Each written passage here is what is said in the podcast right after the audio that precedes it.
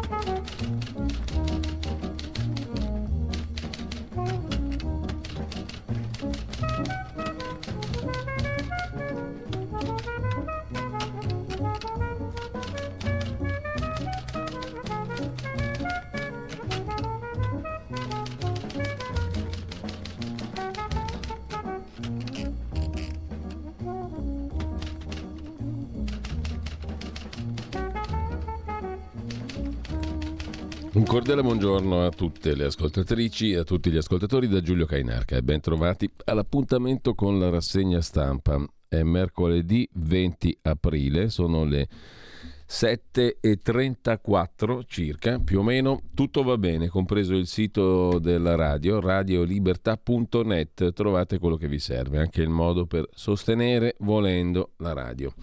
Per evitare di diventare noioso andiamo subito all'agenzia ANSA, garanzia di informazione equilibrata, prima pagina con le esplosioni a Mykolaiv nel sud del paese, cioè dell'Ucraina, salvateci, dicono i difensori di Mariupol allo stremo. Queste potrebbero essere le nostre ultime ore di vita. Estraeteci da qui. È l'appello alla comunità internazionale che arriva dagli ultimi difensori di Mariupol assediati nell'acciaieria Azovstal. Le forze russe hanno dato un altro ultimatum, se si arrenderanno oggi entro le 13 ora italiana saranno risparmiati. Poi la Coppa Italia, l'Inter vola in finale e batte il Milan 3-0, Lautaro Show.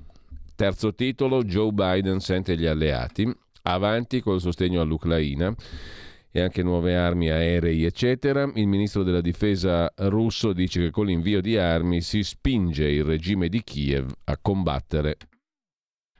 La Cina aumenterà il coordinamento strategico con Mosca. Intanto, sempre dalla prima pagina dell'agenzia ANSA, Macron-Le Pen affilano le armi, duello televisivo stasera, Marina è sparita, si prepara per scongiurare la debacle nel 2017, la debacle delle precedenti elezioni presidenziali in Francia. Ancora l'Italia, il documento di economia e finanza, pronti allo scostamento rispetto agli obiettivi già stabiliti di finanza pubblica se la situazione peggiora. La missione russa, Conte attacca, non ho mai incontrato Barr, dice l'ex premier Giuseppe Conte.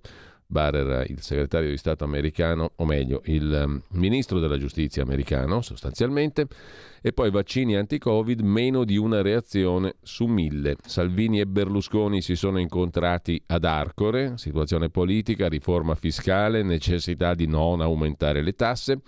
Lo vedremo poi dall'articolo del Corriere della Sera e poi ancora dalla prima pagina dell'agenzia ANSA, il Fondo Monetario Internazionale, che rivede al ribasso la crescita in Italia. L'Italia si ferma al 2,3%. Il caso dei disabili in gita da Milano alla Liguria fatti scendere dal treno.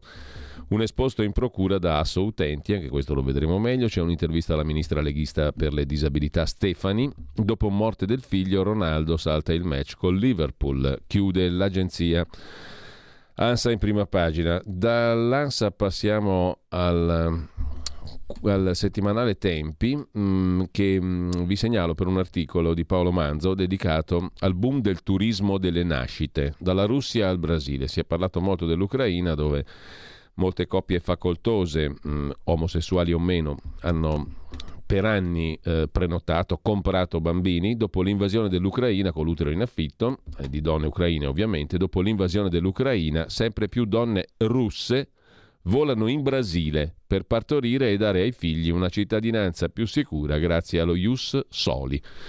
Racconta su tempi.it Paolo Manzo con la guerra e il timore della classe media moscovita di un fosco futuro il Brasile è stato invaso da donne russe che arrivano in Brasile con un obiettivo, partorire. Lo scopo è ottenere un passaporto tra i più gettonati al mondo per i loro figli, soprattutto oggi in tempi di isolamento diplomatico per le sanzioni imposte dall'Occidente contro la Russia. Un'altra forma rispetto ovviamente al comprare bambini in Ucraina, farli nascere invece in Brasile da parte delle donne russe, uno degli effetti della guerra.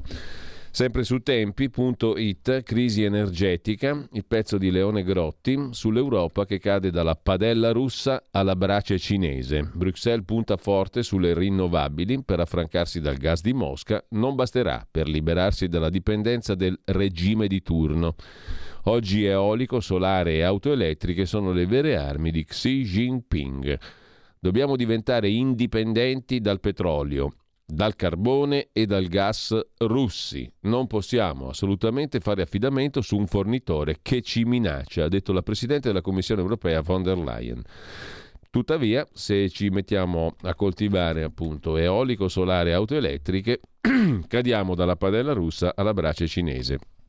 Sulla nuova bussola quotidiana vi segnalo invece il pezzo del direttore di analisi difesa.it Gian Andrea Gaiani in Ucraina comunque vada, gli anglo-americani puntano alla guerra lunga. Che le truppe ucraine riescano o meno a resistere all'offensiva scatenata lunedì sera dalle truppe russe su 500 km di fronte del Donbass avrà un'influenza limitata sui piani degli anglo-americani riarmando gli ucraini, stanno investendo in un conflitto prolungato, secondo Gaiani. I russi potrebbero conseguire i loro obiettivi territoriali, il Donbass e un corridoio di terra che lo colleghi con la Crimea, ma non il loro obiettivo politico, cioè una Ucraina neutrale lontana dalla Nato. In un contesto generale in cui anche Svezia e Finlandia entrano nell'alleanza, dobbiamo attenderci un lungo attrito, cioè una guerra lunga comunque vada è questo a cui puntano gli anglo-americani. Sulla nuova bussola quotidiana c'è da segnalare anche l'articolo di Anna Bono sull'India, cristiani perseguitati anche a Pasqua. I fondamentalisti indù non hanno risparmiato i cristiani neanche durante la settimana santa. Nell'Uttar Pradesh una folla di nazionalisti indù circonda una chiesa protestante, i fedeli accusati di conversioni forzate, 36 arrestati dalla polizia. L'accusa di conversione forzata, sottolinea la professoressa Bono, è il classico pretesto per colpire i cristiani. Su Inside Over, invece, insideover.it, da segnalare il pezzo di Federico Giuliani, cosa sappiamo sulle bombe a grappolo usate dall'esercito ucraino. Da quando ha preso il via il conflitto ucraino, l'esercito russo ha ripetutamente usato le temibili bombe a grappolo per conquistare villaggi e città. L'utilizzo di queste armi è vietato da un accordo internazionale, ma alcuni paesi, tra cui Russia e Ucraina, questo accordo non lo hanno sottoscritto. Abbiamo parlato dell'Ucraina, scrive Federico Giuliani su Inside Over, perché oltre ad essere parte lesa, anche l'Ucraina avrebbe a sua volta impiegato bombe a grappolo. Secondo quanto riportato dal New York Times, è altamente probabile che le munizioni siano state lanciate dalle truppe ucraine che stavano cercando di riconquistare l'area dalle forze di Mosca.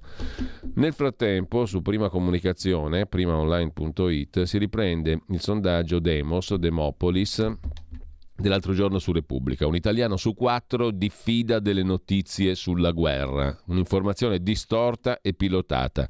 La maggioranza degli italiani si documenta in tv ed è stanca dello spettacolo permanente del conflitto. I negazionisti aumentano a destra, secondo il sondaggio Demopolis, e sempre da prima online, già che ci siamo, niente più canone della RAI in bolletta nel 2023. Dal 2023, anno prossimo, il canone RAI non sarà più nella bolletta della luce. Il governo ha accolto un ordine del giorno al decreto energia presentato dalla deputata catanese eletta coi 5 Stelle ora nel gruppo misto Maria Laura Paxia che chiedeva di separare le due voci. Da Start Magazine invece vi segnalo il pezzo di Giuseppe Litturri che leggete spesso anche sulla verità perché il documento di economia e finanza di Draghi e di Franco è francamente già vecchiotto. Cosa è emerso dalle audizioni di Banca d'Italia, Ufficio parlamentare bilancio e Corte dei Conti? L'approfondimento di Giuseppe Liturri. Dieci giorni sono passati dalla presentazione del documento di economia e finanza. Quel piano non vale neanche più la carta su cui è stato scritto, scrive Liturri. Altra notiziola interessante invece è come ce la fornisce l'agenzia AGI, Agenzia Italia. Rispetto a dieci anni fa paghiamo 780 euro in più all'anno per luce e gas. Hai voglia di ritagliamo le tasse, limiamo le detrazioni, le deduzioni, diamo l'aiutino. 780 euro in più all'anno, fate voi il conto al mese. Il calcolo sui costi per le famiglie è stato realizzato da Consumierismo No Profit e Centro Ricerca e Studi Alma Laboris Business School. Ogni famiglia italiana mediamente paga 780 euro in più all'anno per luce e gas rispetto al 2011, nonostante il peso di imposte e oneri di sistema sulle bollette si sia ridotto nel 2022 fino al 34% per effetto delle misure contro il caro energia varate dal governo. Misure o non misure, qua paghiamo 780 euro mediamente in più rispetto a dieci anni fa. Su Agi c'è anche un altro articolo interessante, i cinque cibi che riducono i rischi di cancro alla prostata. Sono gli antiossidanti, sostanze presenti nel tè verde, nel pomodoro cotto, nei frutti rossi, nell'uva e nel melograno. Possono davvero fare la differenza per prevenire il cancro alla prostata. Tè verde, pomodoro cotto, frutti rossi, uva e melograno. Punti chiave della riforma del CSM e saltabecchiamo da un argomento all'altro, ma sempre sull'AGI c'è il focus riassuntivo approda all'aula della Camera oggi, ieri, la riforma del Consiglio Superiore della Magistratura. Dopo una lunga serie di confronti, plurimi richiami, bla bla bla, si trasforma, tra virgolette, il sistema dell'organo di autogoverno della magistratura, CSM, ciechi, sordi e muti, qualcuno l'ha ribattezzato anche così. Il sistema proposto è misto, binominale con quota proporzionale, il sorteggio dei distretti di corte d'appello per formare i collegi. Eh, ve la faccio corta, qualcuno dice in estrema sintesi. Lo sostiene anche su tempi.it Domenico Ai Roma che la riforma del CSM finisce per dare carta bianca, carta bianca è un gioco di parole con la cartabia, alle correnti. Sistema di elezione del Consiglio, valutazione dell'operato dei magistrati e separazione delle carriere. In tutte le misure di rilievo previste, il disegno di legge della ministra Cartabia otterrà l'opposto del suo intento. Scritto da Tempi, che è Comunione e Liberazione, esattamente come la ministra Cartabia, fa riflettere questo commento. Un commento apparso sul sito del centro studi Livatino e ripreso da tempi.it sul disegno di legge della ministra Cartabia per la riforma del Consiglio Superiore della Magistratura. Darà carta bianca alle correnti. Andiamo bene. Tornando all'AGI, la misteriosa epatite acuta che colpisce i bambini ha raggiunto anche la Danimarca. Sommando le segnalazioni delle autorità di Inghilterra, Scozia, Galles e Irlanda del Nord, si arriva a oltre 70 casi. In Danimarca, Irlanda, Paesi Bassi ma anche Spagna sono stati segnalati casi di epatite acuta di origine sconosciuta nei bambini. Lo ha reso noto il Centro Europeo per Prevenzione e Controllo delle Malattie, l'ICDC in un rapporto diffuso in seguito ai primi misteriosi casi di epatite in bambini segnalati dall'Agenzia per la sicurezza sanitaria nel Regno Unito. E sempre dall'agenzia AGI, un giudice americano ha annullato l'obbligo di mascherina sui mezzi pubblici. Secondo la magistrata del distretto centrale della Florida, i CDC, i centri per la prevenzione e la lotta alle malattie, hanno travalicato le loro prerogative e la giudice ha annullato l'obbligo federale di indossare la mascherina sanitaria sui mezzi di trasporto pubblici. Ancora dall'Agi il report europeo bacchetta l'Italia sul tracciamento della Covid e sempre l'SDC, l'Agenzia per la Prevenzione e il Controllo Malattie Infettive dell'Unione Europea, a sottolineare le incongruenze nel riportare i casi e le disparità tra le regioni. Ritardi, incompletezza, digitalizzazione che manca in alcune regioni. Il Centro Europeo Prevenzione e Controllo Malattie Infettive dell'Unione Europea, l'SDC, bacchetta l'Italia in un report del 15 marzo intitolato Analisi del tracciamento in Irlanda, Italia, Spagna tra settembre 2020 e aprile 2021. Solo alcune regioni hanno usato la piattaforma specifica. Dall'Agi apprendiamo anche che è morto Rado Lupo a soli 76 anni leggenda del pianoforte, un pianista straordinario, ha lavorato con molte delle migliori orchestre e direttori del mondo Era particolarmente apprezzato nel repertorio di compositori come Schumann, Brahms, Mozart e Beethoven. Addio a Radulupo, addio anche a Lorenzo Mondo, giornalista della stampa di Torino, l'uomo delle colline, lo ricorda così Ernesto Ferrero, storico direttore del Salone del Libro di Torino, vice direttore della stampa. Lorenzo Mondo è stato anche critico letterario e autore. È morto a 91 anni, scoprì il taccuino segreto di Pavese e ci fece scoprire Beppe Fenoglio e i suoi capolavori. Era nato a Torino Lorenzo Mondo nel 1931, è morto appunto a 91 anni, è stato a lungo vice direttore della stampa. Lo ricorda suo figlio Alessandro Mondo Lorenzo Mondo era un giornalista molto in gamba, lo abbiamo letto per tanti anni, il figlio lo ricorda così. Lui era mio padre e aveva le mani grandi di chi sa toccare la terra.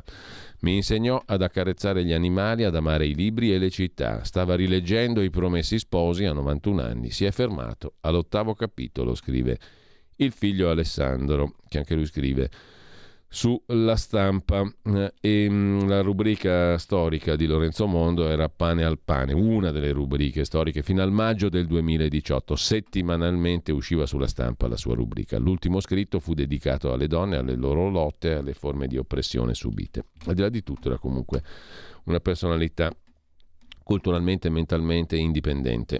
80 anni invece li compie Barbara Streisand il 24 aprile per la verità, la ricorda la stampa, la perdente che tutte vorremmo essere, scrive Caterina Soffici, non ha subito i canoni ma ha imposto i suoi. 80 anni, lo ricorda Paola Pellai su Libero, li compie anche Franco Nero. A 80 anni rimango sempre Django.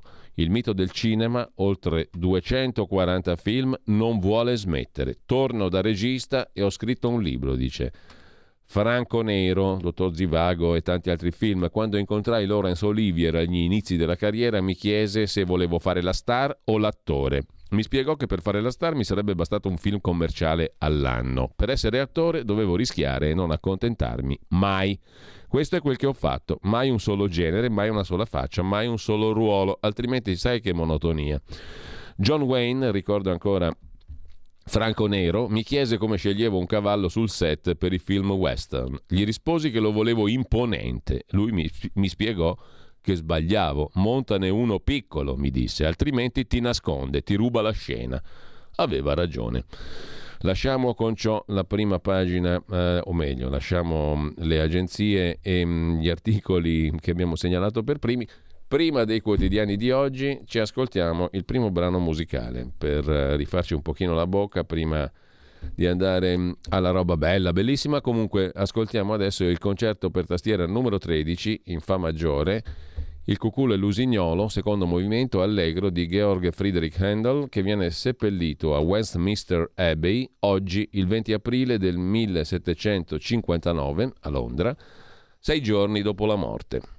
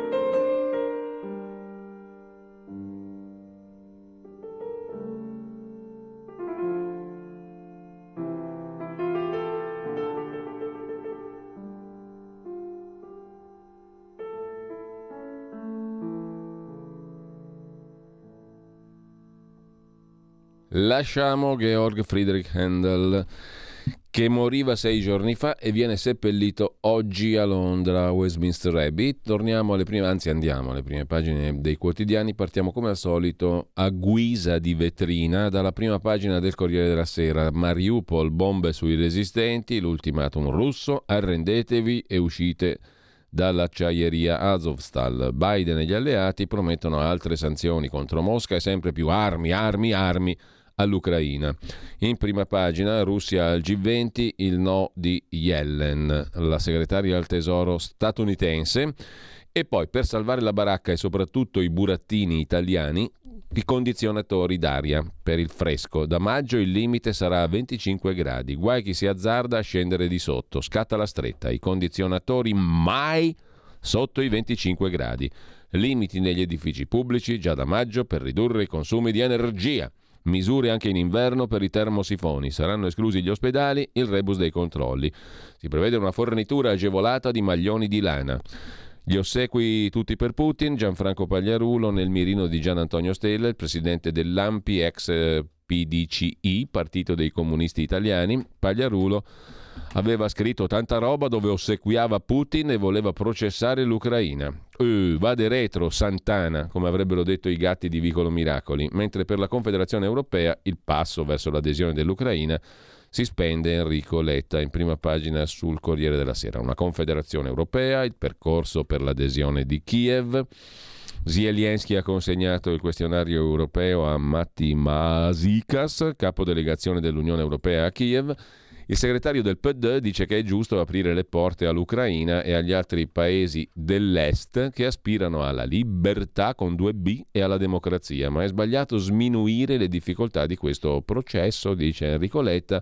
L'allargamento dell'Unione Europea dopo l'89 non ci fu visione, all'inizio grandi promesse, poi le docce fredde, l'accelerazione, insomma avanti con giudizio, per dirla alla manzoniana come il governatore spagnolo di Milano sotto la peste, mentre sempre dalla prima pagina del Corriere della Sera è ancora in vacanza Don Massimo Gramellini, la sua rubrica non c'è, è tornato invece l'altro arciprete, Don Mattia Feltri sulla stampa di Torino, lo vedremo tra poco. A chiudere, basta chat tra professori, studenti e genitori. I presidi stanno pensando a un codice di comportamento. Sui social solo comunicazioni ufficiali. Mm, e lasciamo con ciò la prima pagina del Corriere della Sera. Come un solo uomo ci volgiamo verso la Repubblica, intesa non come ciò che è nato dalla Resistenza, ma eh, il quotidiano fondato da Eugenio Scalfari e diretto da Maurizio Molinari. Pioggia di fuoco, Mariupol, le nuvole di fumo durante il potentissimo attacco aereo russo all'acciaieria Azovstal nella città martire, di spalla l'Italia soffre. Guerra che frena il mondo, crescita italiana prevede il Fondo Monetario Internazionale al 2,3%. C'è lo spettro della stagnazione più inflazione, stagflazione, scrive da par suo Carlo Cottarelli. Previsioni pubblicate anche dal World Economic Outlook del Fondo Monetario. E sempre dalla prima pagina di Repubblica, la Nobel Yazida Nadia Murad, lo stupro sia crimine contro l'umanità. L'ex premier Conte, non sapevo della cena segreta tra il ministro della giustizia americano di Trump, Barr, e il capo dei servizi segreti, Vecchione, sui quali vigilava lui. Se non sapeva, stavamo messi bene, non lo sapeva il presidente del Consiglio responsabile dei servizi segreti. Bene, ottimo e abbondante il paese Italia, mentre lasciamo la prima pagina di Repubblica per andare alla stampa, appunto, dove Don Mattia Feltri è tornato alla sua predica quotidiana nella rubrica Il buongiorno, la diabolica trama, il titolo di oggi. Un sondaggio di Ilvo Diamanti quantifica in uno su quattro gli italiani persuasi che l'informazione italiana sulla guerra sia distorta o pilotata. Ci si potrebbe consolare con gli altri tre, se non mi venisse in mente la battuta di Daniele Luttazzi. Il 50% degli italiani è infedele. Ebbene, se non siete voi, è il vostro coniuge. Uno su quattro, spiega Diamanti, ritiene le immagini dell'Ucraina una montatura di Volodymyr Zelensky e gli articoli di giornale una conseguenza gravida di aggettivi per interessi politici tesi a demolire la reputazione e la carriera di Vladimir Putin. I sondaggi riflettono un'opinione creata dai media, ha detto una volta Pascal Bruckner. In ottimo esercizio di ironia. E del resto, da che sono al mondo, ho visto accreditate sulla stampa, scrive Don Mattia, una volta da una testata, una volta dall'altra, le più mirabolanti teorie del complotto, per cui oggi, liberati dal timore di sembrare i matti del villaggio, i complottisti volano di social in social e si danno forza a vicenda. Non per niente gli elettori di Fratelli d'Italia sono i massimi contribuenti alla tesi della diabolica trama. Addirittura 6 su 10 tra quei pirla che votano Fratelli d'Italia pensano che l'informazione italiana sulla guerra sia distorta o pilotata. Poi arrivano quegli altri pirla di elettori leghisti, il 55%, siamo lì, e quelli grillini, altri idioti, il 52% sono, guarda un po', i tre partiti più solidamente avversi al sistema, reputato una cupola elitaria e mafiosa, lo diceva anche Pannella ma Transeat, per strangolare il popolo probo, con quel che capita, immigrati o vaccini. Considerare quella ucraina un'autoinvasione come prosecuzione con altri mezzi della congiura di Soros e dei rettiliani, vedi Draghi, certifica che i sondaggi di opinione sono opinioni chieste a chi non ne ha. Ma io sto con eh, Umberto Eco, sono i gesuiti, sono i gesuiti. Mentre sempre dalla prima pagina mm, della stampa, cos'è che c'è da fare? Pausa? Andiamo. Abbiamo deciso nuove assunzioni e tutele legali per le forze dell'ordine. Abbiamo destinato 27 milioni al fondo per l'autismo. Sono le risposte concrete ai problemi degli italiani. Scrivi il codice D43 nella dichiarazione dei redditi. Dona il 2 per 1000 alla Lega. Non ti costa nulla, ma per noi vale molto. Il tuo sostegno vale 2 per 1000. Messaggio autogestito Lega per Salvini Premier.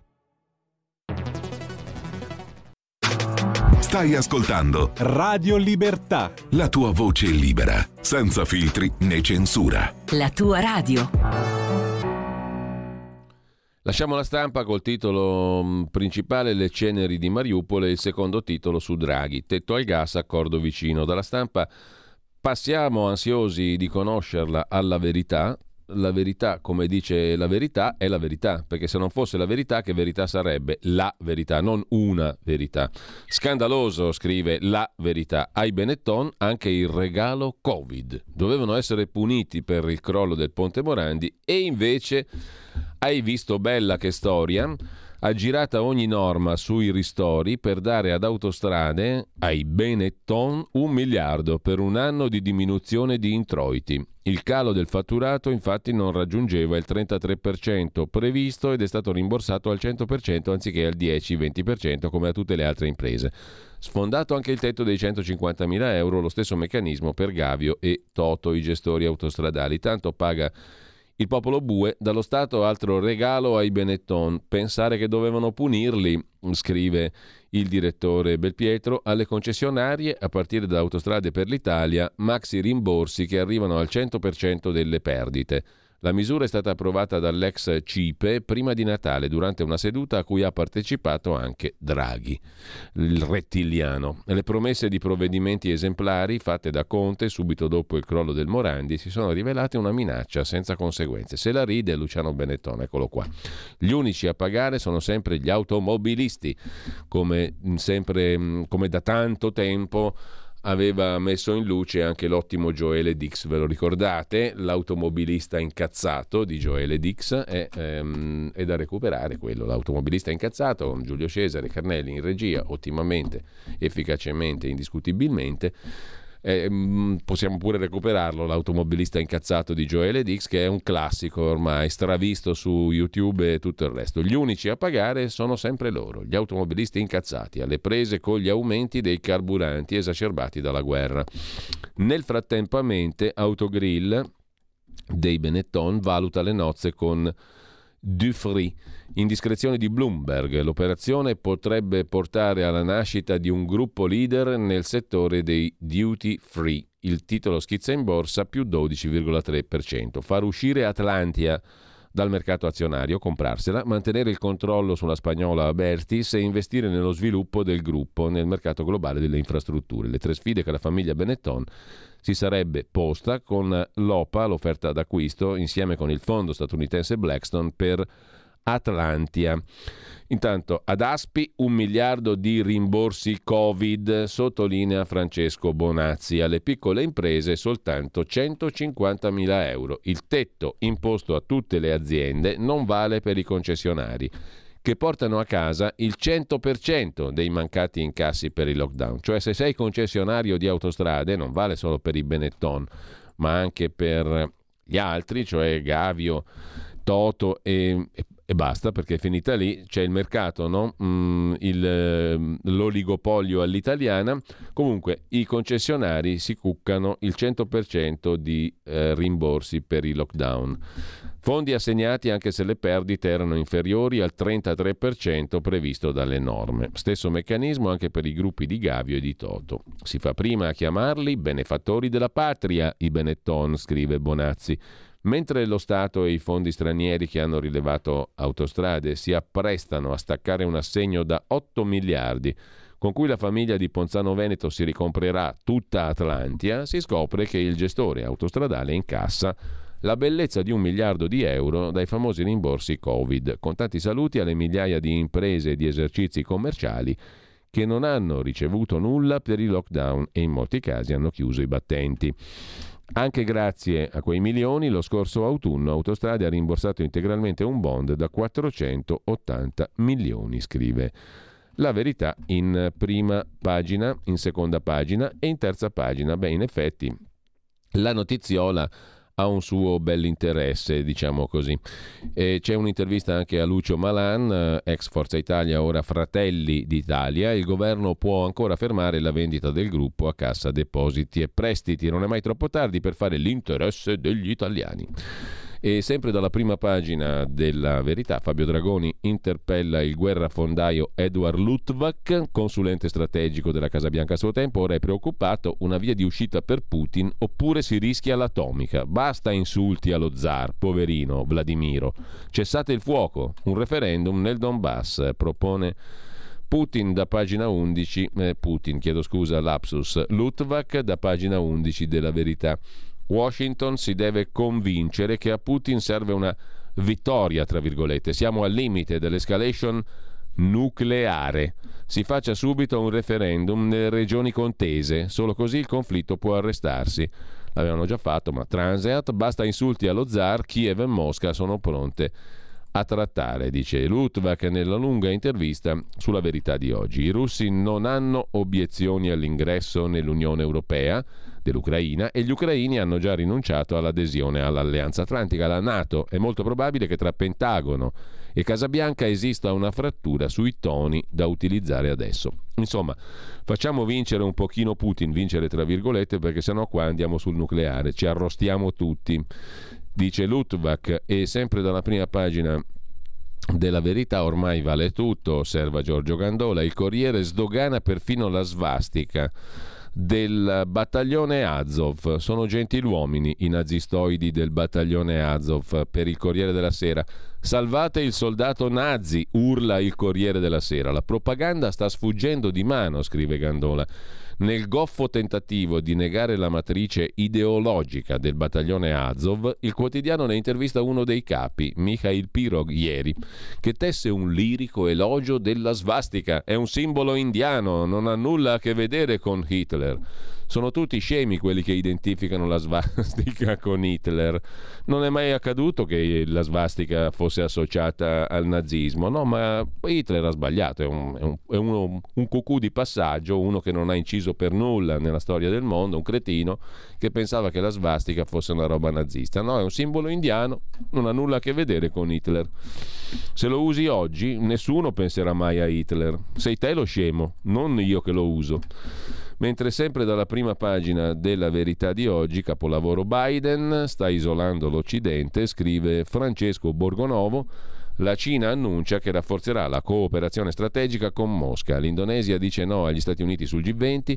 Pakistan e India si avvicinano alla Cina. Si sta creando un nuovo ordine mondiale in chiave anti-americana. Poi c'è Macron che decapita il corpo diplomatico francese e la Chiesa che non si schiera sul voto in Francia il presidente dell'AIFA Palù che ha scoperto che le cure a casa erano una bella roba. Peccato per il ritardo, scrive Patrizia Floderreiter in prima pagina sulla Verità.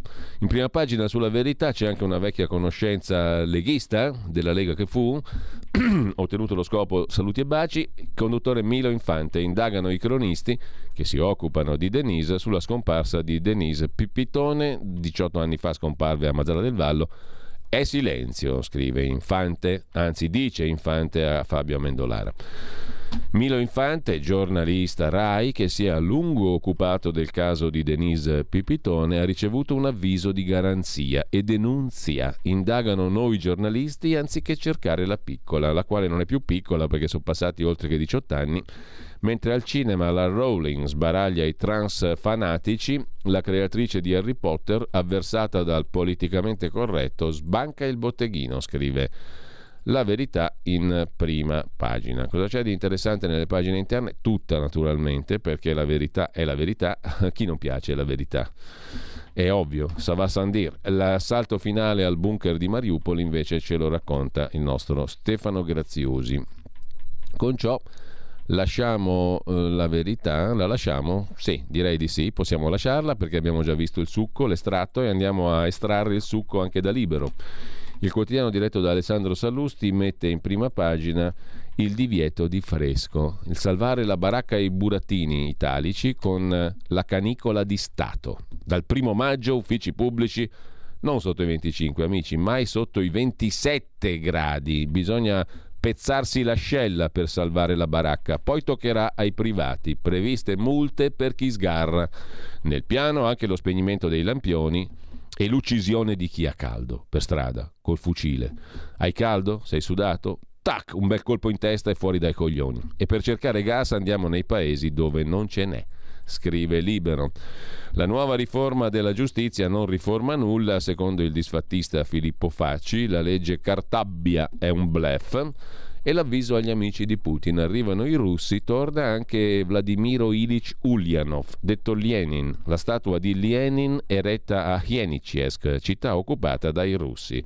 La denunzia in questo caso è dell'agente Betulla, Renato Farina. Mentre Alessandro Sallusti si occupa di Montagna e Topolino, la lotta ai condizionatori, Giusto il tempo di uscire dalle limitazioni anti-Covid, per le quali peraltro Sallusti si è sempre speso a favore, che ci ritroviamo in quelle anti-Putin. Il governo ha deciso di limitare l'uso dei condizionatori dal primo maggio, ma vi rendete conto? Questi sono i migliori, con la M maiuscola. Ha deciso di limitare l'uso dei condizionatori dal primo maggio negli edifici pubblici, si vedrà per i privati, poi ti arriva in casa un pirla di qualunque burocrazia sia per controllare che te c'hai il condizionatore a 27 gradi, eh, mi raccomando, non di meno, eh, eh, in modo tale appunto da non scendere sotto i 27 gradi per ottenere risparmio energetico. Ma voi vi rendete conto se l'avesse decisa il povero Giuseppe, che adesso sarà quel che sarà, però se l'avesse fatta Conte quella roba qua cosa gli avrebbero detto dietro? L'ira di Dio. Iniziativa lodevole di buon senso, scrive Sallusti, ma dai risultati alquanto incerti, sia per la portata del risparmio che per la possibilità di metterla in pratica nel concreto. Pensiamo soltanto, scrive Sallusti giusto appunto, ai controlli. Se questa sarà l'unica misura per recuperare energia, le scorte di energia che il governo ha in testa, direi che la montagna sta partorendo un topolino con un valore poco più che simbolico, scrive il direttore di Libero. L'allarme dei costruttori, invece, burocrazia e giudici stanno frenando la ripresa. Tutte le bugie di Conte, il grillino filo americano, insomma, è filo russo, è filo americano. Insomma, a tua Conte gli si può dire di tutto, poverino. È filo russo, no, è filo americano. Eh, adesso cosa sarà? Filo Pol Pot al prossimo giro? Chi lo sa? Intanto patto Salvini Silvio per fermare le tasse, meno male che ci sono loro, meno male che Silvio c'è insieme però a Matteo perché altrimenti è un po' deboluccio. Ultimamente Silvio viene rinforzato da Matteo. Ci mancava un ministro ai diritti gay nominato da Di Maio. Chi è? Fabrizio Petri Forse non tutti sanno, scrive Brunella Bolloli, che abbiamo un ministro, chissà perché scritto tra virgolette, per le persone LGBTQ. Si chiama Fabrizio Petri, fa l'ambasciatore dall'89. Chi è costui?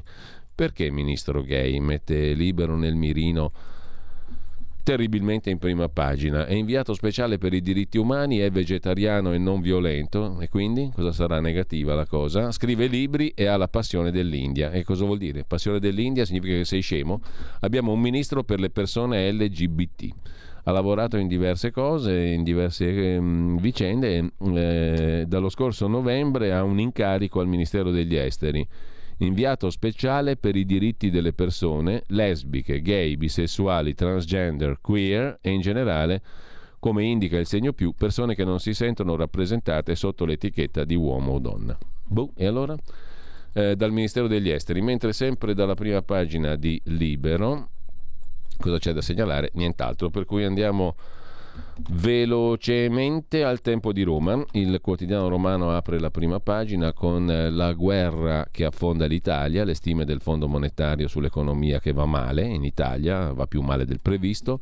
I ministri Di Maio e Cingolani, non eh, Draghi perché ha la Covid e rimane in Umbria nella sua modesta magione, volano in Africa a caccia di gas, le ultime ore di Mariupol, i partiti che stravolgono il DEF e la giustizia a orologeria per Marine Le Pen. Anche in Francia ai magistrati piace giocare con le elezioni politiche. Han tirato fuori una vecchia incriminazione. Le aziende vincono il ricorso, caschetto obbligatorio sui monopattini in città, annullata la delibera.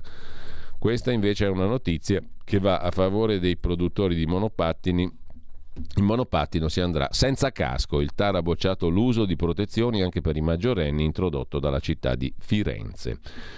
Dal tempo di Roma andiamo al messaggero. In prima pagina l'altro quotidiano romano mette tra le altre cose una notizia che riguarda Venezia che dice basta alla ressa, turisti solo con prenotazione previsto anche un ticket al via in estate, un sistema di incentivi. La novità riguarderà anche i Veneti. Dal 2023 un ticket per il centro storico.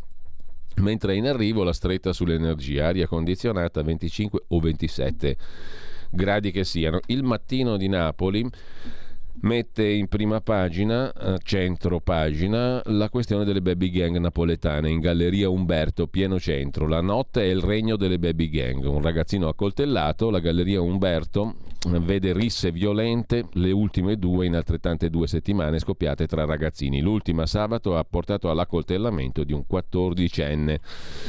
E mh, dalle baby gang napoletane andiamo alla prima pagina del giornale, gior- il giornale di Berlusconi e Minzolini apre con le bombe in nome di Lenin. Ha fatto rumore questa roba qua.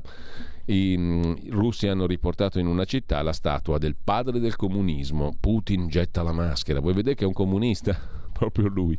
Pechino giura fedeltà a Mosca, conflitto decennale, l'Unione Europea crollerà dice la Russia. Poi è interessante però l'articolo del giornale che rende conto della posizione cinese, lo vediamo tra poco. Russia, Cina, spie, tutti i buchi neri dell'era Conte a Palazzo Chigi.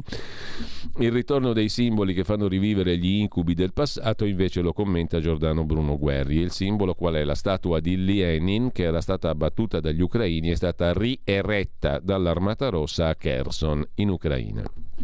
E intanto Lampi eh, combattente filorussa putiniana mh, mm, incassa un milione di euro fondi dallo Stato. Abbiamo scoperto che l'Ampi riceve soldi pubblici, ma che scopertona, incredibile.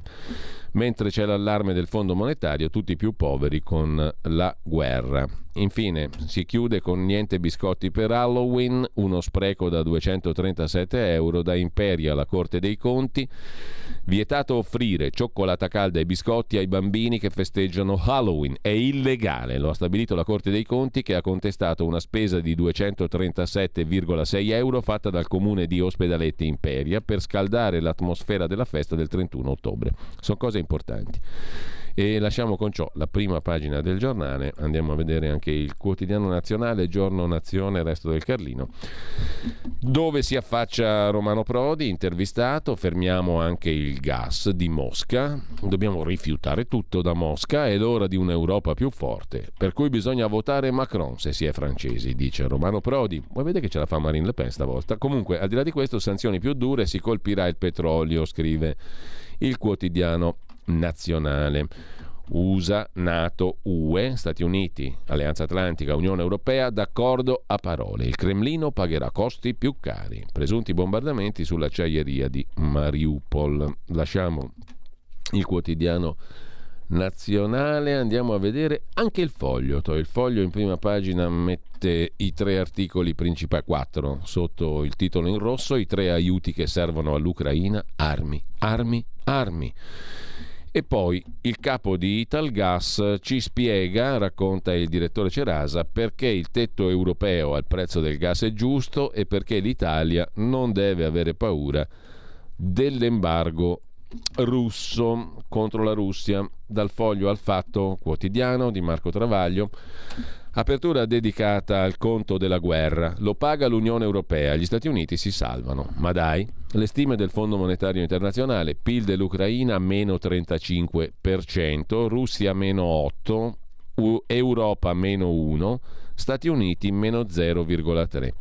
Insomma, ci perde l'Ucraina, ci perde molto meno la Russia, ci perde l'Europa, ci perde pochissimo, quasi niente eh, l'America di Biden. Crescita addio. Nell'Eurozona i più penalizzati nel 22 sono Italia e Germania, senza contare gli effetti dello stop al petrolio russo fissato a maggio. Dopodiché abbiamo in taglio alto padre Enzo Bianchi che dice mi vergogno per i governi dell'Occidente, Sergio Romano, firma del Corriere della Sera, storico ambasciatore anche in Russia, Stati Uniti, Unione Europea, anzi Stati Uniti, United Kingdom, Gran Bretagna e Francia sono imperialisti e ostili a trattare così. Il foglio riassume l'intervista a Sergio Romano a pagina 5. I grandi non vogliono la pace, possiamo solo contare i morti, dice l'ex ambasciatore. Nessuno vuole rischiare di fallire, l'obiettivo politico è la fine di Putin. E sempre dalla prima pagina del Fatto Quotidiano, lo scoop delle Iene, Nardella si fece assumere per alzare la sua pensione. Ha avuto un bel maestro, il suo amico Renzi, che mh, mm, si fece assumere come dirigente dall'azienda di famiglia del babbuccio di suo papà per poi essere eletto, quando già sapeva di essere eletto alla provincia di Firenze e farsi pagare i contributi da Pantalone, cioè da noi. Per quanto concerne invece mm, Nardella e il suo amico, anche Nardella si è salvato i contributi, lo scoop delle Iene su Italia 1 Forse nessuno dei suoi elettori lo sa, ma da otto anni Dario Nardella, sindaco PD di Firenze, è dirigente in aspettativa della General Beverage, azienda attiva nella produzione e distribuzione alimentare. Un incarico che si porta dietro un corollario poco noto, essendo stato assunto un paio di mesi prima di candidarsi a sindaco gennaio 14, i contributi pensionistici del suo contratto in aspettativa sono a carico del comune, come prevede la legge sugli enti locali. Il caso di Nardella ricorda quello di Renzi, di cui Nardella è fedelissimo. 11 giorni prima della sua candidatura a presidente della provincia di Firenze nel 2003, Matteo firmò un contratto da dirigente con la ditta di famiglia CIL SRL del suo babbuccio, rimanendo poi in aspettativa per circa un decennio fino a quando si dimise dalla società, incalzato dal fatto quotidiano. Dal Fatto Quotidiano ci congediamo con eh, il pezzo di Marco Travaglio, Bar con due R Sport.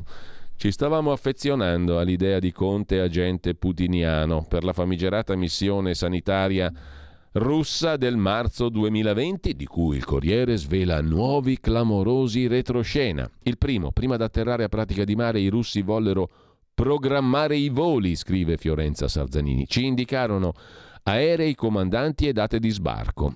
Anziché invaderci con l'effetto sorpresa, commenta Travaglio. Secondo, avvisarono il governo dell'intenzione di bonificare dal virus le strutture pubbliche, ottenendo il via libera anziché diffondere il Covid, volevano combatterlo, ma Conte li autorizzò lo stesso. Tipico caso di attività di spionaggio, denunzia Fiorenza Sarzanini sul Corriere della Sera. Non si sa, commenta Travaglio, cosa abbiano spiato, ma si sa che Conte è una quinta colonna del Cremlino per il Corriere. Per Repubblica invece Conte è uno della CIA. Ha scritto Repubblica nelle carte del Russia Gate una cena tra bar e vecchione ma Conte non ne parlò mai. Barr è il ministro di giustizia americano responsabile dell'FBI che il 27 giugno del 19 fa chiedere a Conte dall'ambasciatore un consulto con i nostri 007 su eventuali agenti dell'FBI coinvolti nel Russia Gate a Roma. Conte autorizza il capo del Dipartimento Informazione e Servizi Segreti Vecchione che incontra Barr il 15 agosto in piena crisi scatenata da Salvini e poi il 27 settembre coi capi dei servizi segreti Aise e Aisi per dirgli di non avere notizie utili. Non so nulla, dice il vecchione. Conte riferisce al Copasir e precisa di non aver mai visto né sentito Barr e di non averne mai parlato con Trump, che il 27 agosto twittò l'auspicio che Giuseppi restasse a Palazzo Chigi. Ma ora Repubblica rivela che Dopo l'incontro al Dipartimento dei Servizi, il DIS, Vecchione e Bar cenarono in piazza delle Coppelle. Oibò. Nuovi interrogativi. Sono andati? Cosa si sono detti? Davanti a un buon piatto e magari un bicchiere di vino, scrive Repubblica. Tutto vero, eh? Conte sapeva della cena conviviale tra i due? È passato a salutare? Era in vacanza? Ha davvero detto tutto al Copasir? Basterebbe chiederglielo, scrive Travaglio, ma poi quello ribadirebbe di non aver visto Bar, noterebbe che non ha senso raccontare l'incontro al DIS per nascondere una cena di rappresentanza e magari un buon piatto e un bicchiere di vino e addio scoop. Meglio passare subito alle conclusioni di Carlo Bonini, che su Repubblica è più sveglio di Sherlock Holmes e parla di contorni opacissimi, uso politico borderline dei servizi, Conte che barattava un vantaggio personale, la sua permanenza a Palazzo Chigi in cambio di un incongruo scambio di informazioni. Quindi il 27 giugno Conte autorizza l'incontro Bar Vecchione prevedendo che l'8 agosto Salvini aprirà la crisi e il 27 agosto per restare premier col PD gli servirà un tweet del nemico pubblico numero uno dei democratici. Sia come sia, Giuseppi è un servo degli Stati Uniti. Anzi no, Bonini ricorda che dopo l'invasione russa dell'Ucraina Conte arriccia il naso di fronte all'atlantismo oltranzista e torna putiniano, elementare basaglia anzi sordi. Signor colonnello, accade una cosa incredibile. I tedeschi si sono alleati con gli americani. Siamo là, in effetti. Comunque lasciamo anche il fatto quotidiano e andiamo a vedere avvenire poi domani e poi andiamo a vedere alcuni degli articoli principali di giornata. Avvenire apre con l'uscita di insicurezza. Non è garantito il corridoio umanitario a Mariupol e poi la crescita dimezzata in Italia, il PIL non oltre il 2,3% dice il Fondo Monetario Internazionale. Abbiamo dunque modo di vedere anche domani il quotidiano del sempiterno Carlo De Benedetti che, eh, diretto da Stefano Feltri, apre la sua prima pagina col pezzo di Davide Maria De Luca dedicato alle nuove armi dell'Unione Europea all'Ucraina per fermare l'offensiva nel Donbass. Tra gli articoli delle pagine interne un'intervista al ministro degli esteri della piccola Moldavia, Nico Popescu, il quale dice vogliamo dialogare con la Russia, ma anche alla Veltroni entrare nell'Unione Europea, raccontando il ministro degli esteri moldavo come la Moldavia stia vivendo il conflitto ucraino. L'integrazione europea è la strada migliore per avere pace, democrazia prosperità. E tutte queste belle storie, dice il ministro moldavo. A Genova intanto gli abitanti crollano, ma si continua a costruire. È una contraddizione urbanistica. Scrive Massimiliano Salvo dal capoluogo Ligure per domani. Negli ultimi cinque anni la città ha perso 23.000 residenti ci sono 27.000 appartamenti sfitti, eppure si moltiplicano i cantieri di case e uffici. Il comune dice così recuperiamo abitanti dal nord Italia. E lasciamo il quotidiano di Carlo De Benedetti per andare adesso a vedere alcuni degli articoli principali di oggi. Oltre naturalmente agli automobilisti incazzati perché, perché l'ASPI, l'Autostrade per l'Italia dei Benetton, si tiene un miliardo di di euro e dallo Stato altro regalo ai Benetton. Gli unici a pagare sono sempre gli automobilisti. Noi automobilisti siamo massacrati. Quando sei in autostrada ci pensa la società autostradale, con i cartelli, tu stai viaggiando in autostrada di notte, da ore, distrutto dalla fatica, pagheresti di tutto per avere un letto e loro ti scrivono Motelagip. Ho 420 chilometri. Allora mi prendi per il... Me cosa mi frega di sapere che domani alle 4 del pomeriggio ci passo davanti? Io devo dormire adesso. Poi fanno le scritte per te. Meraviglioso, fantastico. Joele Dix col suo personaggio dell'automobilista Tom e andiamo a vedere cosa? 8.30. Cacchio. Stai ascoltando Radio Libertà. la tua voce libera, senza filtri né censura. La tua radio.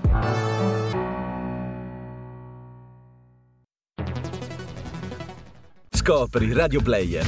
Oltre 130 radio nelle tue mani con un touch. Da ascoltare ovunque, anche on demand. Scarica gratis l'app Radio Player e vivi una nuova esperienza digitale. Radio Player, l'app ufficiale delle radio italiane. Anche Radio Libertà è su Radio Player Italia.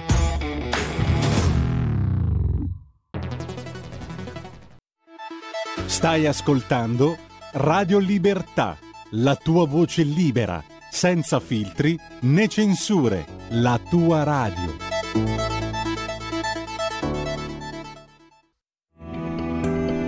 Il meteo.it presenta le previsioni del giorno. Pressione atmosferica in calo sull'Italia a causa del sopraggiungere di una perturbazione di origine atlantica, temperature stazionarie. Al mattino nubi in progressivo aumento, soprattutto al nord e su parte delle regioni centrali, con rischio di prime precipitazioni sui settori nord-occidentali. Meglio al sud dove avremo nubi sparse, ma maggiore presenza di sole. Nel pomeriggio ulteriore aumento della nuvolosità su quasi tutta l'Italia, con qualche pioggia sparsa anche sulle aree interne e appenniniche del centro, nonché sulla Sardegna, sempre in genere asciutto altrove. Le previsioni di ilmeteo.it tornano più tardi. Una buona giornata da Lorenzo Tedici. Avete ascoltato le previsioni del giorno.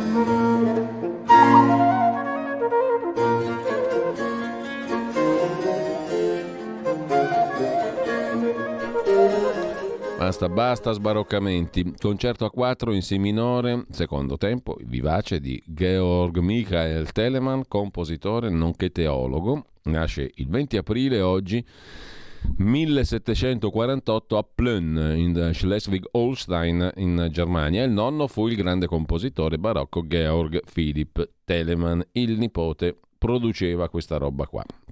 Intanto Andiamo al primo piano del Corriere della Sera di politica domestica, il vertice Berlusconi-Salvini. Non possiamo mollare, titola il Corriere, anzi scrive Marco Cremonesi, supportato da Paola Di Caro, riassumendo in tre parole il faccia a faccia di ieri tra Matteo Salvini e Silvio Berlusconi. Non possiamo mollare. Il tema del no a qualsiasi aumento delle tasse sembra diventato fondante nel centrodestra di governo. Vietato chiamarla federazione, anche se è difficile non notare, una volta di più, l'assenza di Giorgia Meloni dal quarto dei pomeriggi di Arcore dell'ultimo mese. Il tema delle amministrative del 12 giugno resta sullo sfondo e si staglia quello delle regionali in Sicilia, il centrodestra che sostiene Draghi e Fratelli d'Italia dall'altra parte in collisione. A voler essere maliziosi, scrive il Corriere, si potrebbe leggere il nuovo incontro come una risposta tra le righe del centrodestra a Meloni che aveva invitato Berlusconi a prendere in mano la situazione. Irritazione di Forza Italia, nessuna risposta a Giorgia Meloni, nuovo incontro con Salvini. Il tema dell'incontro è il fisco. Berlusconi e Salvini hanno fatto il punto della situazione con particolare riferimento alla riforma fiscale, alla necessità di non aumentare le tasse per famiglie e imprese.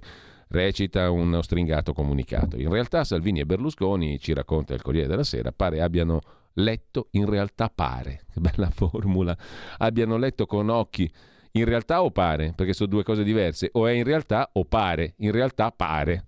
Pare abbiano letto con occhi un po' diversi l'intervista del direttore del Corriere Luciano Fontana a Mario Draghi.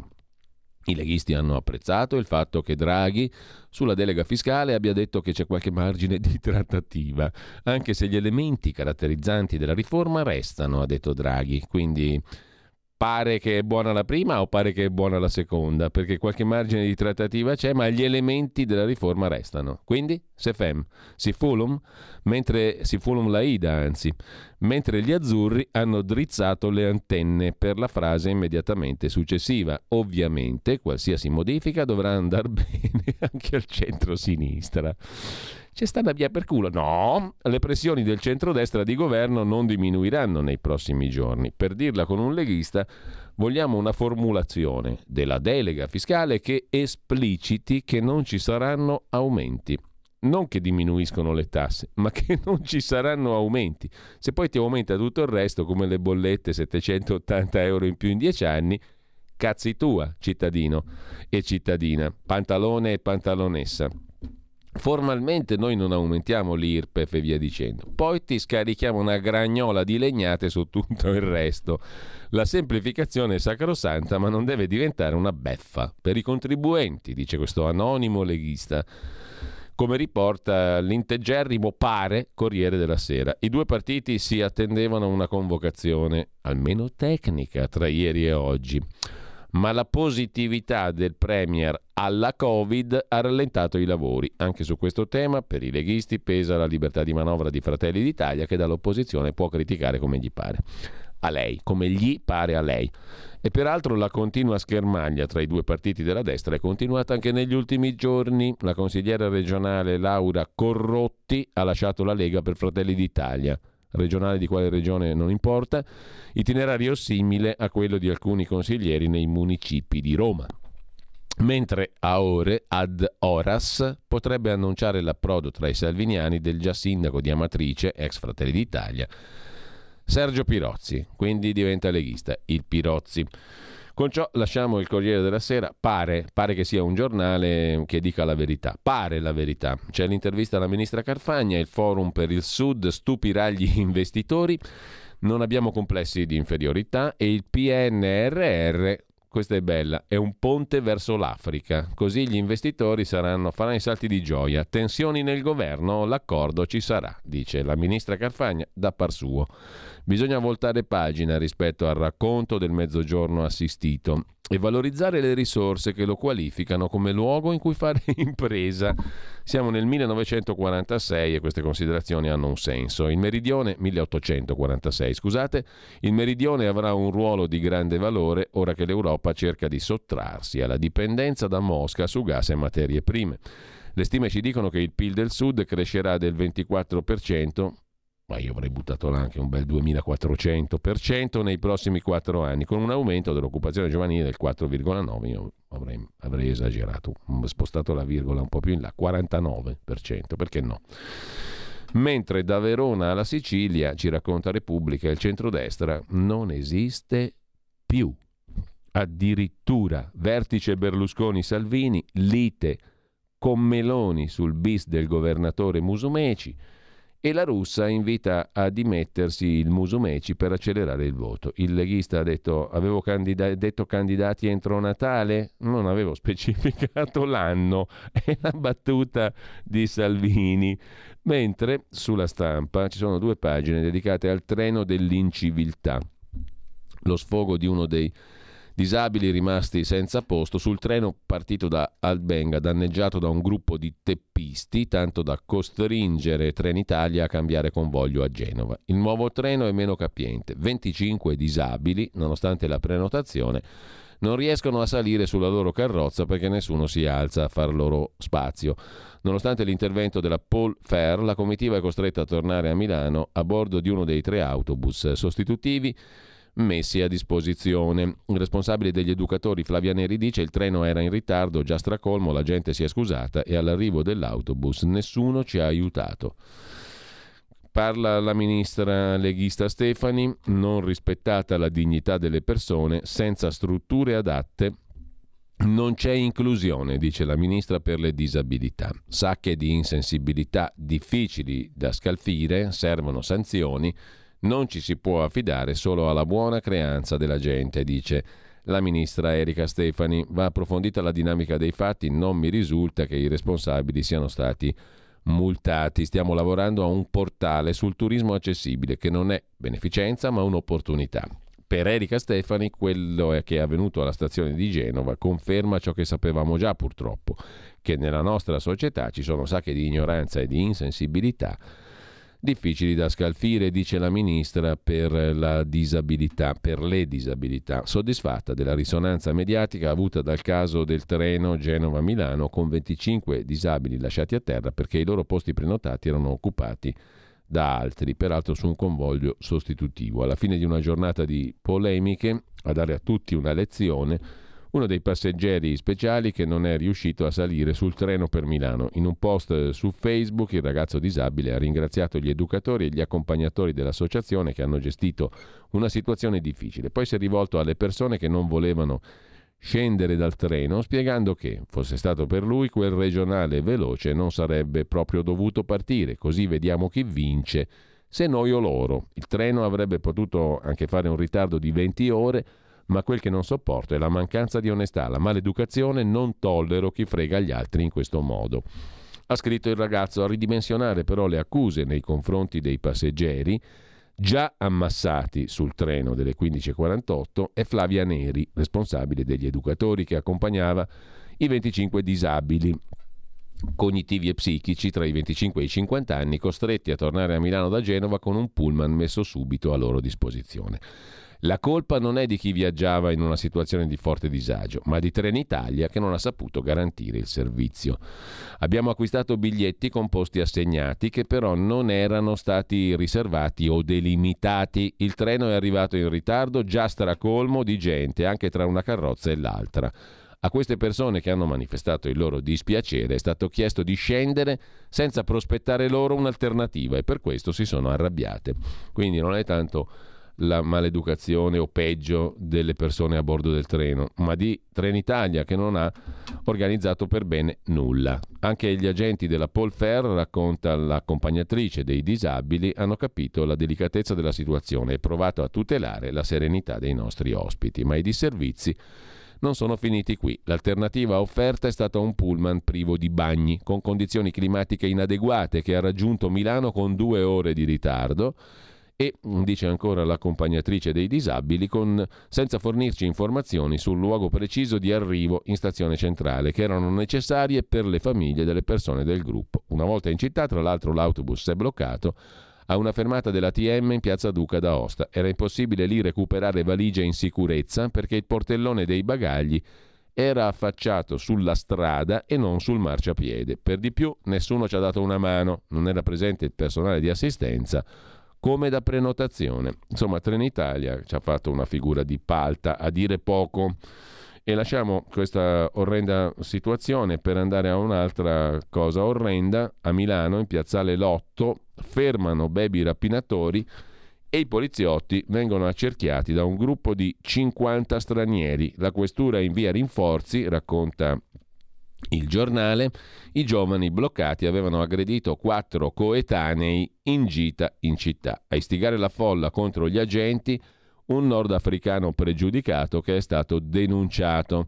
La storia è curiosa, no? Perché ci sono quattro ragazzi tra i 17 e i 19 anni che arrivano dalla provincia di Verona a Milano il giorno di Pasquetta per raggiungere una delle zone più nominate nelle cronache degli ultimi due anni, cioè l'area popolare tra Via Zamagna e Piazzale Selinunte a San Siro.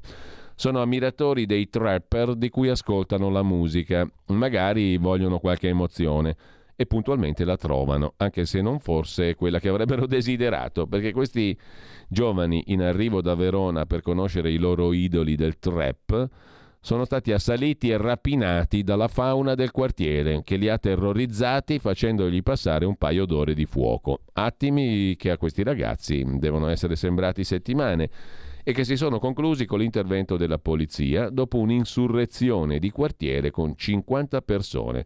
Tutto inizia in via Corno di Cavento, parte multietnica del quartiere di San Siro, la Casba della zona Segesta. Alla fine Grazie alla freddezza dei poliziotti e al corposo numero di pattuglie giunte sul posto, tutto si è svolto senza incidenti. Tre ragazzi arabi, presunti responsabili della rapina, oltre a un loro parente che aveva aizzato i residenti contro la polizia, sono stati portati in questura per essere identificati e indagati.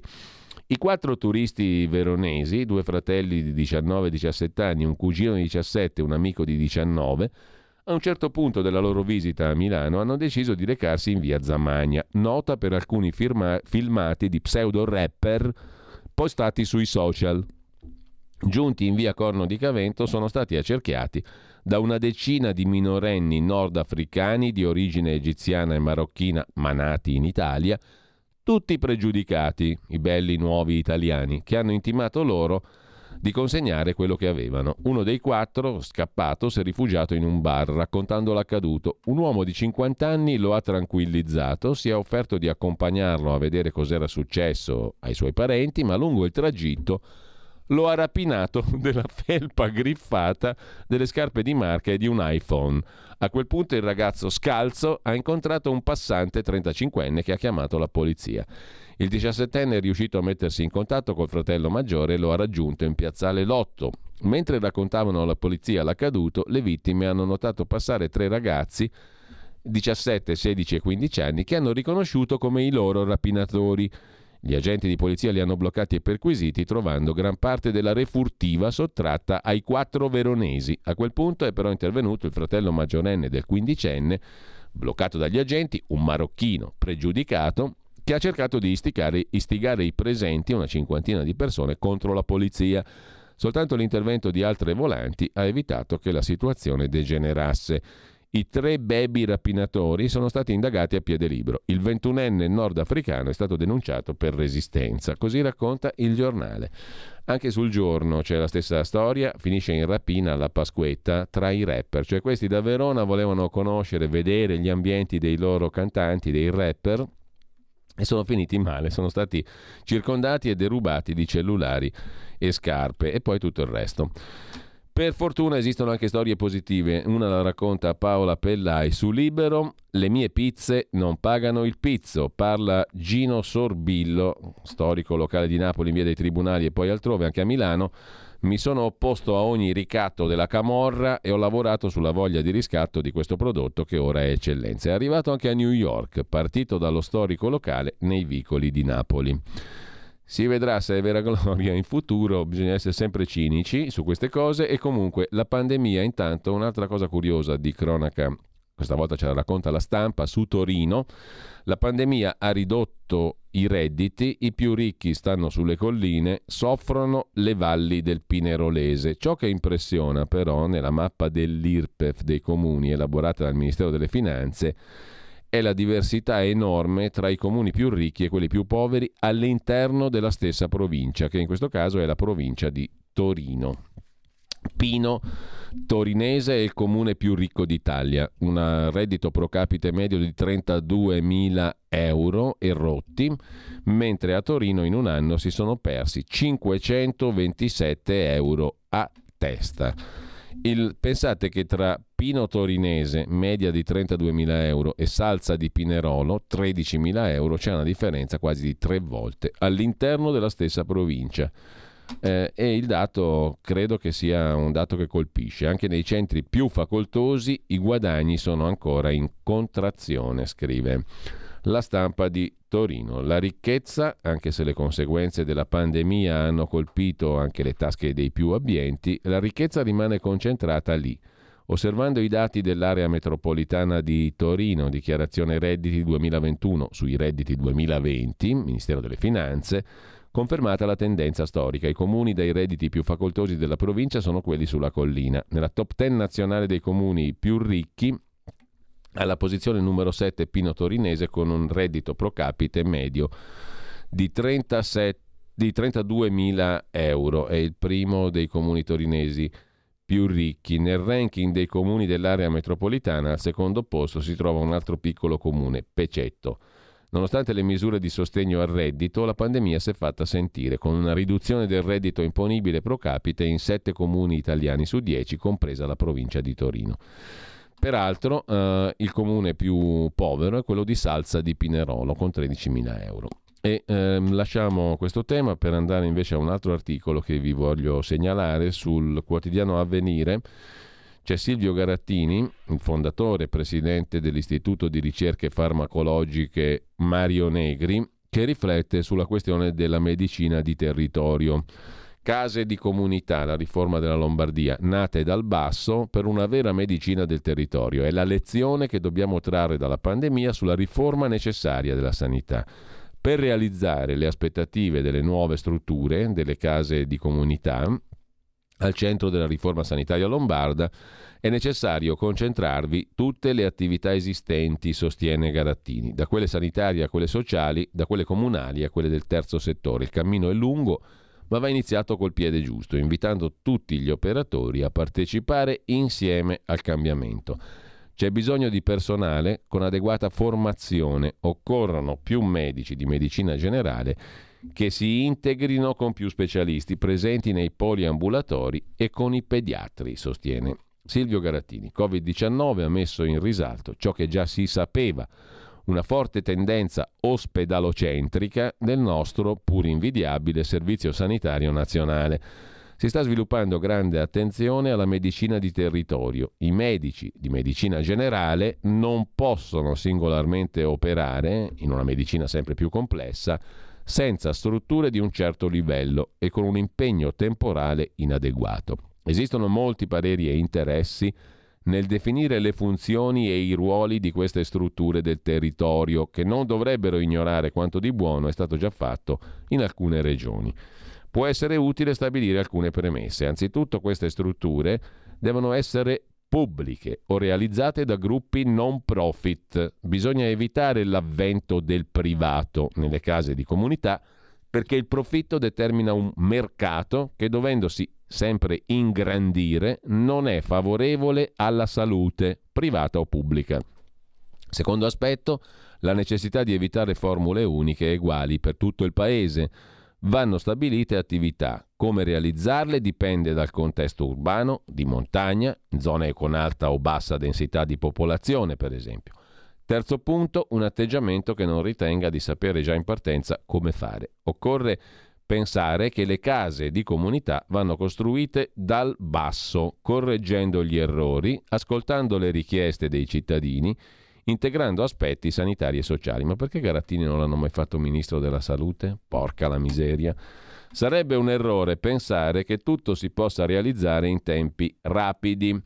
Se vogliamo che siano efficienti ci vorranno alcuni anni, sostiene Garattini. Infatti non va dimenticato che nel prossimo futuro avremo carenza di medici, infermieri e operatori sanitari. Sarà necessario aumentare le strutture formative avere tutto il personale a tempo pieno e dipendente dal Servizio Sanitario Nazionale e aumentare gli stipendi che sono fra i più bassi d'Europa.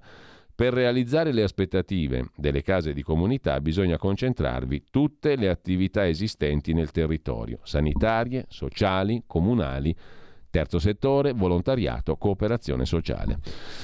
Silvio Garattini, ministro, a 91 anni è meglio anche di tutti gli altri mentre sempre dalla prima pagina ma del giornale, anzi primo piano, primissimo piano del giornale, vi segnalo due articoli dei soliti, detto in positivo, Gian Michalessin e Fausto Biloslavo, inviato quest'ultimo a Sviato Gorsk, il reportage sugli ucraini in trincea col tricolore italiano. Ma partiamo da Gian Michalessin sulla Russia un fronte di 480 km, 78 battaglioni, i russi hanno fretta, occorre piegare il Donbass, Mosca ha poche settimane per vincere.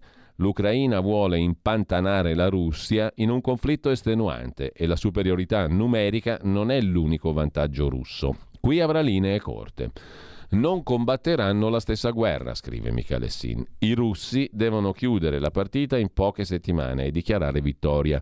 Gli ucraini devono bloccarli nel Donbass, drenarne le risorse e lanciare, con l'aiuto della Nato, una controffensiva in grado di ribaltare le sorti del conflitto. Per questo la grande battaglia per la liberazione delle repubbliche di Donetsk e Lugansk, annunciata ieri dal ministro degli esteri russo Lavrov, avrà un doppio spartito. Lo spartito russo è affidato a 76 gruppi d'assalto lungo il fronte di 480 km che scende verso Izum e Slovansk attraverso il fiume Dniepr e si congiunge con le linee di Kherson. Una prima linea complicatissima, anche per un esercito russo forte di un'indiscussa superiorità numerica. I 76 gruppi d'assalto russi, a ciascuno dei quali fanno capo 7-900 uomini appoggiati da 10 carri armati e 40 blindati per il trasporto truppe, garantiscono una forza d'urto di oltre 60.000 uomini e 700 tank una forza a cui potrebbero aggiungersi molti dei 22 gruppi di combattimento impegnati a Mariupol. Mosca, non a caso, preme per annientare la resistenza della città e alterna nuovi, devastanti bombardamenti delle acciaierie di Azovstal a offerte di resa con la promessa di incolumità per chi deporrà le armi. Ma la superiorità numerica non è l'unico vantaggio russo, continua Michele Sin su Il Giornale. La contrazione delle linee logistiche molto ridotte rispetto al conflitto combattuto intorno a Kiev, può trasformarsi nella carta vincente per i russi. A nord Mosca era costretta a muovere convogli lunghi decine di chilometri in territori controllati dal nemico. Nel Donbass può contare sui miliziani delle autoproclamate repubbliche di Donetsk e di Lugansk che, oltre a tenere i collegamenti con le retrovie distanti poche decine di chilometri, combattono da anni su quei territori e possono contribuire alla difesa delle colonne russe e dei rifornimenti provenienti da sud e da est. A fare i conti con le linee di approvvigionamento molto più lunghe, stavolta saranno gli ucraini. Le forniture garantite da Stati Uniti, Inghilterra e resto dell'Alleanza Atlantica, la Nato, passano da Polonia, Slovacchia, Romania ma anche attraversando il confine, nella zona più meridionale dei territori rumeni, devono costeggiare i mille chilometri di frontiera con la Moldavia tra cui gli almeno 400 di una Transnistria controllata dai russi, prima di raggiungere le linee ucraine nel Donbass. Questo rappresenta un grosso svantaggio rispetto al fronte di Kiev, dove le piccole unità ucraine potevano contare non solo sulla mobilità, ma anche sui rifornimenti in arrivo da Leopoli. Insomma, rifornirsi sul fronte del Donbass per gli ucraini sarà molto più difficile. I trasferimenti di armi lungo percorsi di centinaia di chilometri rendono infatti molto più agevoli le missioni di droni e cacciabombardieri russi, pronti a intercettare i convogli. L'altra grande incognita degli ucraini riguarda il numero degli effettivi disponibili sulle prime linee orientali e meridionali. Su quelle posizioni, a differenza di quanto avvenuto nella prima fase della guerra, si combatterà sfruttando postazioni fisse o avamposti trincerati, simili a quelli della prima e seconda guerra mondiali. Su questa tipologia di prima linea, uomini e mezzi conteranno più della mobilità. L'asso nella manica dell'Ucraina, conclude Gian Michalessin sul giornale, resteranno però le mosse a sorpresa garantite dalle informazioni in tempo reale provenienti dall'intelligence di Washington e Londra mosse che continueranno a mettere in difficoltà una macchina militare russa lenta e macchinosa. Il ministro della difesa russo Shoigu ieri ha accusato l'Occidente di far di tutto per prolungare le ostilità in Ucraina. Accuse non proprio infondate. Soltanto bloccando l'offensiva russa e trasformando il Donbass in un nuovo pantano, i leader della Nato potranno negare la vittoria a Putin e realizzare l'obiettivo concordato con Biden.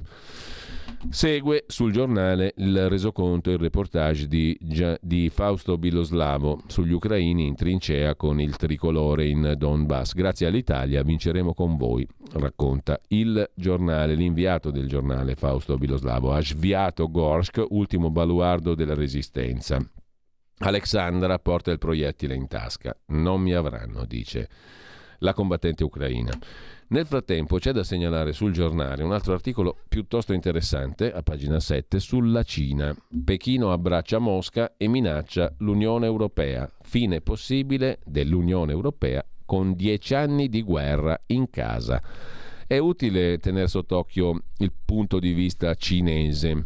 Amicizia senza confini con la Russia, indipendentemente dagli sviluppi internazionali. La Cina conferma l'appoggio alla Russia indipendentemente, fanno sapere i cinesi, dagli sviluppi internazionali, con un avvertimento all'Europa. State attenti ad alimentare col vostro sostegno all'Ucraina una guerra lunga dieci anni sul continente europeo. Potreste pagarla cara e causare la fine dell'Unione Europea. Da Pechino arriva dunque un messaggio inequivocabile a quanti sperano che la guerra in Ucraina porti alla frattura tra Xi Jinping e Vladimir Putin. Tutt'altro il valore strategico del patto Cina-Russia, siglato il 4 febbraio, con la visita di Putin 20 giorni prima della guerra in Cina, inaugurazione delle Olimpiadi invernali, viene non solo ribadito, ma rafforzato. Cina e Russia rimarranno comunque stretti alleati, indipendentemente dagli sviluppi internazionali, fa sapere la Cina, semmai è l'Europa che rischia di andare in pezzi. È stato Le Yu Cheng, vice ministro degli esteri, a confermare all'ambasciatore russo in Cina l'amicizia senza confini, l'ha definita così, del suo paese con Mosca. Le ha ribadito che tra Cina e Russia esiste un partenariato strategico globale, un coordinamento per una nuova era di cooperazione ad alto livello. In pratica un'alleanza che sfida l'egemonia occidentale, scrive Roberto Fabbri sul giornale di stamani, e punta a rivoluzionare l'attuale sistema di relazioni internazionali concetti già noti, ma che Xi e Putin hanno più volte ripetuto dopo il 4 febbraio. Molti osservatori si illudono che tutto ciò sia destinato a passare in secondo piano per via di considerazioni economiche, tipo che la Cina finirebbe con l'allontanarsi da Mosca per evitare di essere messa in difficoltà dalle sanzioni occidentali. Questi osservatori ottimisti, tra virgolette, sottovalutano il peso di fattori geopolitici. Per Pechino e per Mosca rimane fondamentale l'obiettivo di dividere il fronte occidentale, scrive il giornale.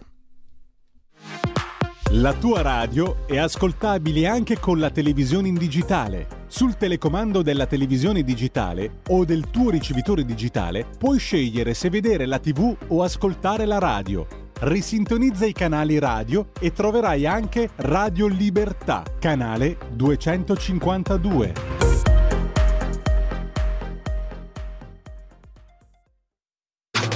Stai ascoltando Radio Libertà. La tua voce libera, senza filtri né censura. La tua radio.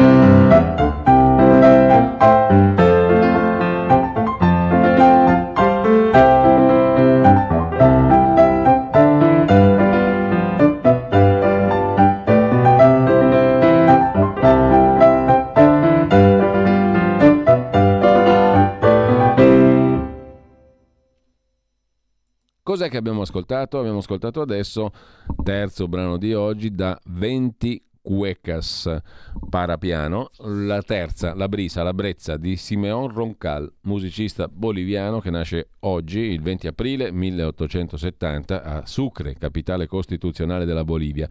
Fu uno dei pochi compositori che dedicò la sua vita al perfezionamento di una forma musicale, la cueca, che si pensa sia una forma musicale di derivazione spagnola o africana, eh, o come dire, um, un mix tra le varie cose, cioè creola. La versione più diffusa sembra derivi dalla sama cueca, ballo peruviano. Si pensa che questa sama cueca sia arrivata in Cile e in Argentina, il nome fu poi abbreviato in cueca e continuò a evolversi. Il musicista boliviano Simeon Roncal fu uno dei maggiori creatori mh, mm, eh, della forma musicale nazionale, anche boliviana. L'interpretazione più comune che viene fatta di questo ballo è un rituale, quella che fa riferimento al rituale del gallo e della gallina, dove il maschio, entusiasta e aggressivo, tenta di corteggiare la femmina, che è invece molto elusiva e si mantiene sulla difensiva, cioè qualcosa di inaccettabile, diciamolo per la nostra sensibilità moderna. È un ballo, è un ballo maschilista orribile, ma lasciamo ehm, la musica per tornare eh, dopo il punto sulla Cina alle questioni di oggi. Intanto il Corriere della Sera con Fiorenza Sarzanini continua, scusate la poco elegante espressione, a menare il torrone sui militari russi in Italia per la Covid nel marzo del 20.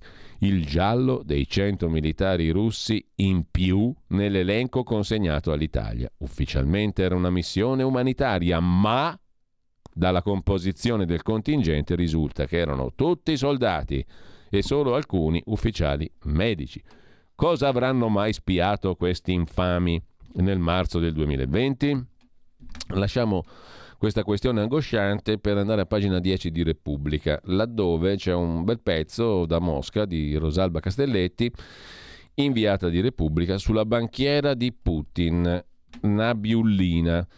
Elvira Nabiullina, una donna con molti attributi, non solo 2, 4, 6 o 8, molti multipli del 2. La banchiera di Putin a difesa del fortino che ora rischia il crollo. Nabiullina ha creato, fedelissima di Putin, un baluardo fiscale contro le sanzioni, ma le misure occidentali lo hanno fatto cadere, aprendo un fronte con il presidente. Ricorda, scrive anzi l'inviata di Repubblica, quando fu nominata a capo della Banca Centrale russa nel 2013, nove anni fa, Elvira Nabiullina entrò nella storia. Subito, prima donna a coprire la poltrona di governatrice tra le otto nazioni economicamente più forti quando ancora c'era il G8. Da allora ha schivato colpi.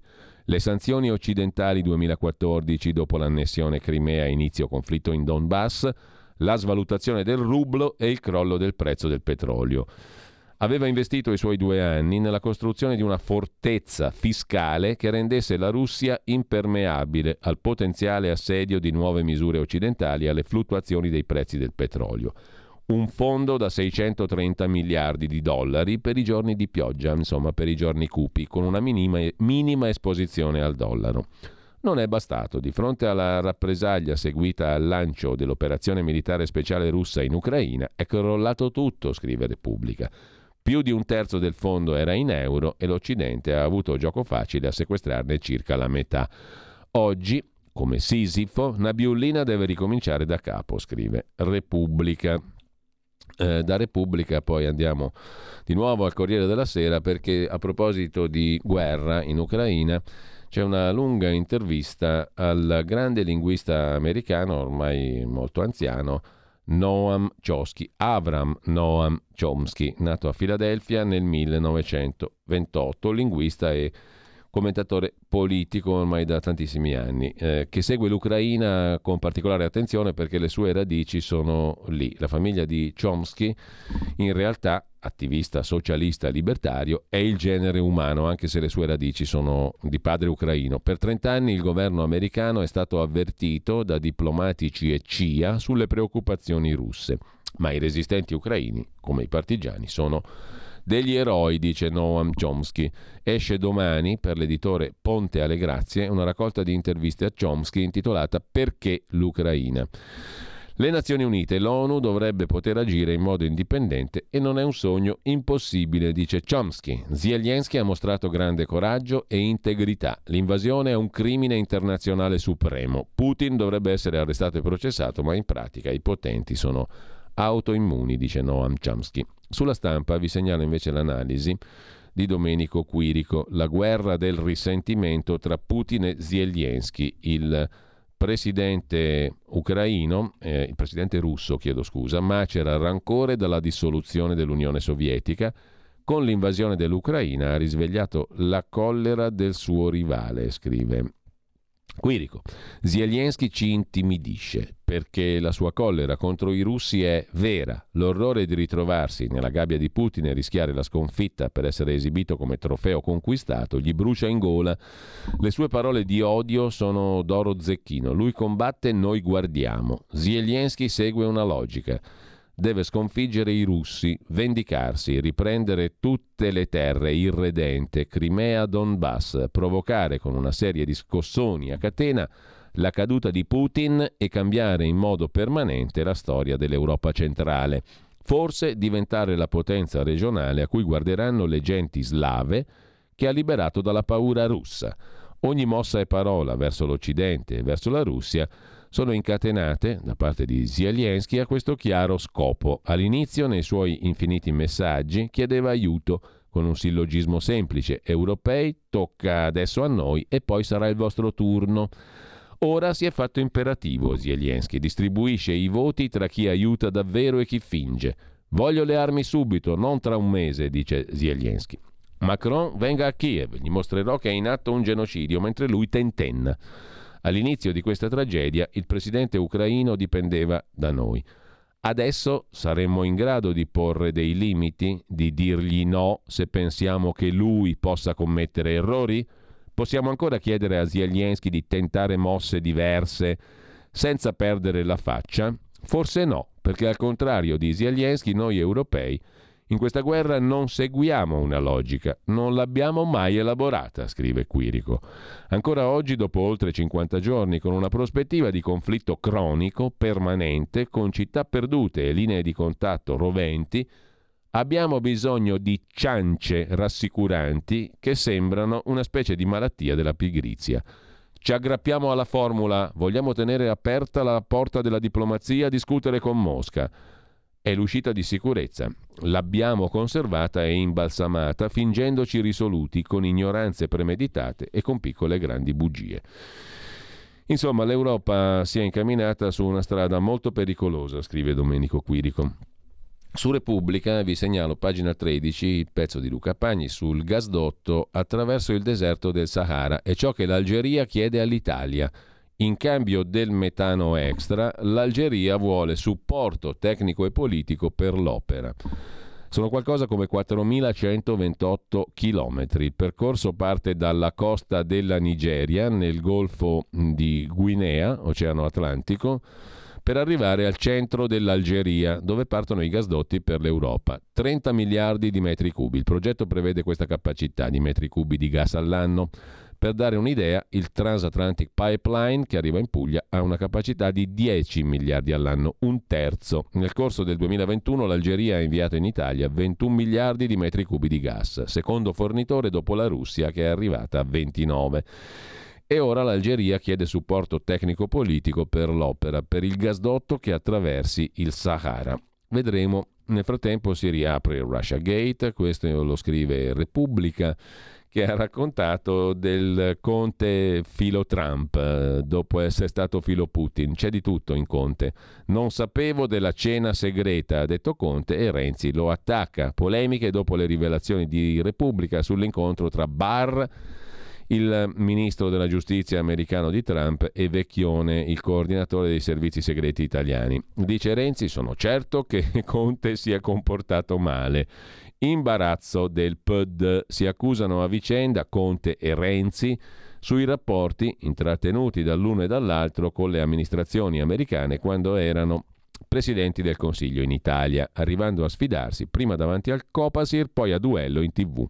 Oggetto dell'ultima contesa quanto raccontato da Repubblica, cioè la cena fuori protocollo, avvenuta nel Ferragosto 2019 tra il segretario di Stato alla giustizia americana Bill Barr e il direttore del Dipartimento Informazione sui Servizi Segreti italiani Gennaro Vecchione, per acquisire da parte del primo Barr notizie sul Russia Gate.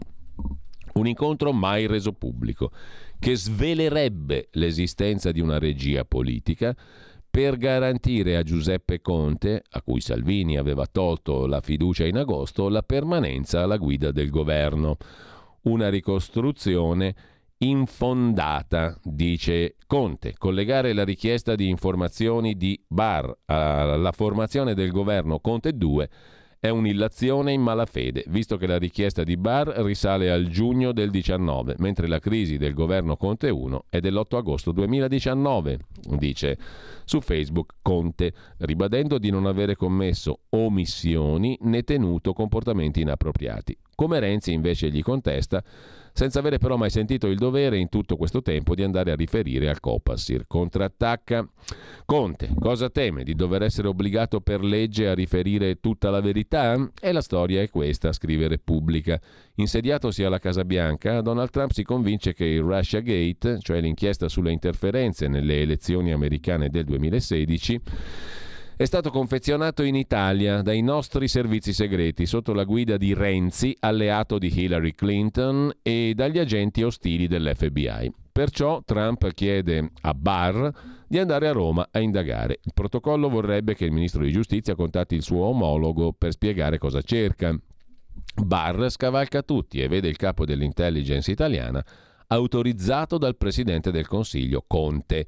La sua richiesta non ha avuto a oggetto un'ipotesi di cooperazione giudiziaria, per cui sarebbe stato improprio indirizzarla al Ministro di Giustizia, si difende Conte, aggiungendo di non essere a conoscenza della cena in questione. Nessuno scambio di favori, dice Giuseppe Conte. Ma va ricordato, scrive Repubblica, che nella rovente estate del papete fu proprio il tweet di Trump a favore di Giuseppi a convincere il PD a varare il governo giallorosso Conte 2 con Conte Premier contro il volere dell'allora segretario Zingaretti. Renzi, chiamato in causa, dice Sostenere che io e Obama avremmo truccato le elezioni americane è roba da trattamento sanitario obbligatorio. Sul Trump Gate o Conte ha mentito al Copasir o ha mentito Vecchione o entrambi. Conte racconta che non ci sono stati incontri al di fuori di quelli istituzionali. Repubblica dimostra che non è così, argomenta Renzi. Conte dice che io dovrei andare al Copasir, che però non è un luogo dove uno va e lancia sospetti. Io su Conte non ho sospetti, ho certezze. Sul Trump Gate non si è comportato bene. Ha molte cose di cui non sta parlando, come l'arrivo dei russi a inizio pandemia, vedi Fiorenza Sarzanini sul Corriere della Sera. Da mesi chiediamo una commissione d'inchiesta che i 5 Stelle negano. Si adombra da parte di Renzi l'utilizzo dei servizi come strumento personale lo dice anche il presidente di Italia Viva Rosato chiedendo spiegazioni, che invoca anche il senatore PD Alessandro Alfieri. È evidente, dice Alfieri, che ci sono ancora passaggi da chiarire, dopodiché quando ci si trova a governare bisogna affrontare situazioni complesse, delicate, eccetera. Commenta anche Nicola Fratoianni di Sinistra Italiana Questioni serie come queste vanno affrontate in Parlamento. Il Copasir ha tutti gli strumenti per farlo. Vedremo.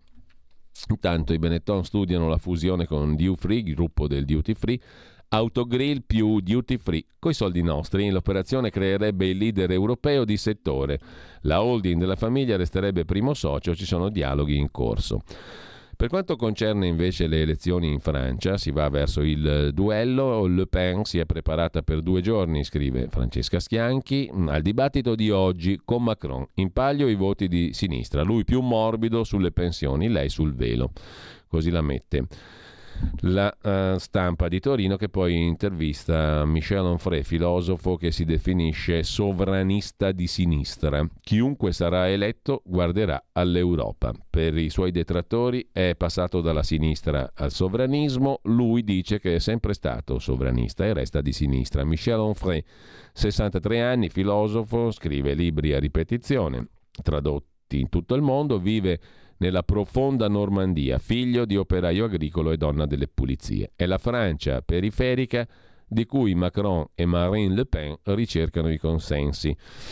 Non voto più, dice Onfray, da quando ho constatato che il sistema è bloccato e che si sapeva di ritrovarsi comunque con un Presidente della Repubblica difensore dell'ideologia di Maastricht. Da più di 30 anni è così. A partire dalla sua conversione un anno fa all'euro, all'Europa di Maastricht, a Schengen, alla Corte europea di giustizia, anche Marine Le Pen è una candidata di Maastricht. Il sovranismo è padronanza di se stessi, autonomia, indipendenza, potere di decidere una politica voluta dal popolo che si è espresso mediante le urne. È per questo che non si può volere il sovranismo di una nazione e al tempo stesso quello di un'Europa occupata a diluire le nazioni nella propria identità, o l'uno o l'altro. Io non faccio come Macron che difende sempre una cosa e il suo contrario. Lui è un liberale della sinistra maastrichtiana che è simile alla destra maastrichtiana. È questo che Macron definisce superare il divario destra-sinistra. Io invece sono da sempre sovranista di sinistra, di una sinistra antiliberale. Sono socialista prudoniano, non prudiano come scrive la stampa. Comunque, Cosa succederà domenica? Secondo il filosofo francese Michel Onfray, sovranista di sinistra, il partito unico francese dei Maastrichtiani chiede di votare contro Le Pen. Sinistra e destra liberi pensatori, episcopato, sindacati, imprenditori, musulmani, cattolici, universitari, sportivi. Non credo che sia eletta, ma nel caso porterebbe avanti la stessa politica di Macron. L'Europa glielo imporrebbe. Se domenica Macron vincerà, è probabile che la quasi metà degli elettori che avrà votato Le Pen non sarà rappresentata in Parlamento. Deficit democratico? È il minimo che si possa dire, commenta Onfray. La Francia parlamentare non coincide con quella sociologica. All'Assemblea nazionale e al Senato si ritrova solo una classe di burocrati, per i quali la politica è un mestiere che li allontana dal popolo. I soldi, il potere, la sbornia mediatica dei talk show televisivi, i rimborsi spese, gli assistenti parlamentari, la vita facile, compresa quella intima, le buste da distribuire in ogni direzione. Tutto questo contribuisce alla creazione di una nomenclatura indecente di politicastri, dice Onfray, che non è la nostra trasmissione del lunedì con la nostra astrologa, alla quale non importa niente del popolo, a parte quando bisogna ottenere i voti. È la demagogia elettoralista visibile in questi giorni. Chiudiamo con Italia Oggi di Pierluigi Bagnaschi. L'apertura è sulle multe pazze ai Novax over 50. Le comunicazioni del Ministero della Salute con il preannuncio dell'irrogazione di sanzioni da 100 euro stanno arrivando anche a chi è in regola, da qui multe pazze, con l'obbligo vaccinale. Multe pazze agli ultra cinquantenni, fate caso alla questione, per inesistenti violazioni dell'obbligo vaccinale. Le comunicazioni del Ministero della Salute che informano i presunti soggetti inadempienti dell'avvio del procedimento con la sanzione amministrativa di 100 euro stanno raggiungendo in questi giorni anche chi è perfettamente in regola con le amministrazioni dei vaccini. Una brutta sorpresa che contempla una casistica variegata. Multe pazze ci poteva mancare in Italia ai Novax over 50. La rubrica diritto e rovescio, intanto quant'è che abbiamo ancora? Quanti minuti abbiamo? Diamo uno sguardo anche mm, alla, a cosa succede oggi qui mh, eh, a Radio Libertà. Ci arriviamo subito. Cosa succede? Succede per esempio che mm, questa sera abbiamo Zoom, il drive time in mezzo ai fatti, saltiamo alle 18 tutto bene a Milano? Sala ha un problema di bilancio e se ne parla con Fabio Massa, giornalista responsabile della pagina Milano Italia di affaritaliani.it e grande conoscitore di Milano, autore di Fuga dalla città. Poi abbiamo Paola D'Amico, Corriere della Sera, l'amica degli animali, conosceremo Lupupa, mentre inoltre la pagina di Pierluigi Pellegrino alle 10.35 ci sono diversi ospiti, Gianmaria De Francesco, il giornale, recessione, eh, inflazione, calo dei consumi, l'economia reale. E poi alle 11.05 appuntamento con Valentino Maimone, errorigiudiziari.com. La mala giustizia, da 25 anni questo sito errorigiudiziari.com monitora i casi in cui i giudici hanno procurato vittime innocenti. Alle 11.35 Fabrizio Amadori, saggista e blogger, sulla questione della forza e dei punti deboli della Russia una mattinata interessante. E poi Cos'è che succede? Eh, abbiamo tante altre cose, ma quello vi basta andare sul sito di Radio Libertà. Scoprirete tutto quello che vi serve sulla pagina Facebook, naturalmente. Tornando invece ai giornali di oggi, andiamo rapidissimi a questo punto perché ci manca pochissimo. Dal quotidiano di Pierluigi Magnaschi, Italia Oggi, vi segnalo anche il pezzo del direttore. La guerra di Mosca all'Ucraina azzera la storia. Macron fa finta di non saperlo e corteggia la Russia di Putin. Macron ha ipotizzato un'alleanza fra l'Europa e la Russia fuori tempo massimo.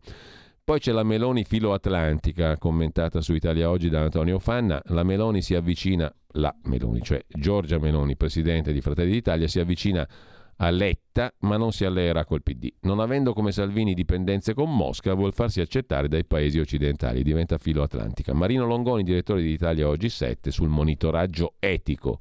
Lo Stato ci spia. È il rovescio di una società sempre più individualista. Vedi il caso Cina. In Italia un sistema embrionale di monitoraggio etico è stato sperimentato proprio con il Green Pass con il quale si è collegato un certo comportamento, vaccinazione, a una riduzione dei diritti civili se non la fai. Adesso a Fidenza il regolamento case popolari prevede un sistema a punti che si possono guadagnare o perdere col proprio comportamento. Chi rimane senza punti perde la casa. A Bologna verrà introdotto un sistema di crediti sociali, viva la Cina, applicabile su base volontaria, che conferisce premi e non penalità. Vi segnalo da Italia Oggi, torre di controllo, Tino Oldani, trattato del Quirinale Italia-Francia, ve lo ricordate? Di fronte alla guerra in Ucraina, Macron lo ha già dimenticato e fa scelte diverse dall'Italia. Filippo Merli sull'Ucraina, polemiche negli Atenei italiani, il conflitto tocca da vicino anche gli studenti dei paesi coinvolti. A Torino, ucraini contro i fondi ai russi, i quali invece protestano a Bologna. Le università in subbuglio. Con ciò ci fermiamo. Ob torto collo, ma tra poco alle 9.30 eh, la rubrica Gli scorretti con Carlo Cambi. Qui Parlamento. Onorevole Tateo, prego. Grazie Presidente. Onorevoli colleghi e colleghe, la ministra Cartabia pronunciò in conferenza stampa, quando presentò la delega per la riforma dell'ordinamento giudiziario del CSM, le seguenti parole. Una riforma che era ineludibile per la scadenza a luglio del Consiglio rincarica, ma anche per accompagnare la magistratura in un percorso della piena fiducia e credibilità. Quindi una delega che doveva osservare dei principi ben definiti, doveva normare un nuovo sistema elettorale, doveva disciplinare la separazione delle funzioni, doveva valutare la professionalità del magistrato.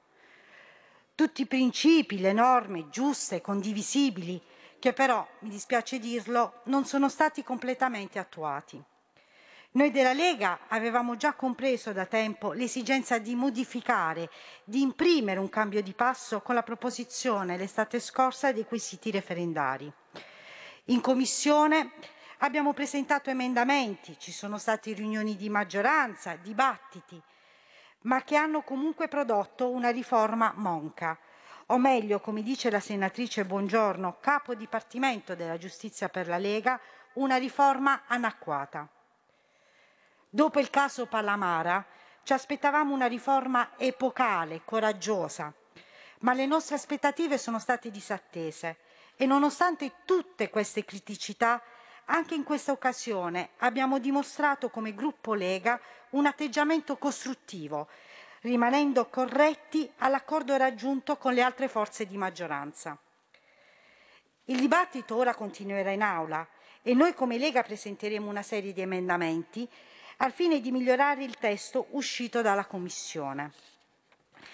In particolare vorremmo intervenire in tema di responsabilità civile dei magistrati, nella formulazione attuale della norma si stabilisce la facoltà per il cittadino di agire contro lo Stato per ottenere risarcimento dei danni patrimoniali e non patrimoniali per danno ingiusto, subito per effetto di un comportamento, un atto, un provvedimento giudiziario posto in essere dal magistrato con dolo o colpa grave nell'esercizio delle sue funzioni. Invece con la nostra proposta emendativa vorremmo dare la facoltà al cittadino di agire civilmente, direttamente nei confronti del magistrato responsabile del danno causato nell'esercizio delle sue funzioni. Inoltre presenteremo un emendamento sulla separazione delle funzioni giudicanti e requirenti, introducendo la cosiddetta separazione delle funzioni, ovvero sia l'esclusione della possibilità per i magistrati di passare dalle funzioni giudicanti a quelle requirenti e viceversa. Sopprimendo quindi la previsione che il Consiglio Superiore della Magistratura possa autorizzare, con parere favorevole, un tramutamento, ovvero sia un trasferimento di ufficio di un magistrato che preveda il passaggio delle funzioni giudicante a quella requirente o viceversa. Sopprimendo la dichiarazione di idoneità del magistrato alle funzioni giudicanti, requirenti o a entrambe, da parte della Commissione di scrutinio in materia di promozioni e sopprimendo il riferimento al piano dei corsi per il passaggio dalle funzioni giudicanti a quelle requirenti e viceversa. Inoltre presenteremo un ulteriore emendamento per introdurre un nuovo sistema elettorale. Tutto questo, sottosegretario, la Lega lo fa non per creare un ostruzionismo in aula, ma per arricchire il dibattito parlamentare. Grazie Presidente. Qui Parlamento. Avete ascoltato la rassegna stampa.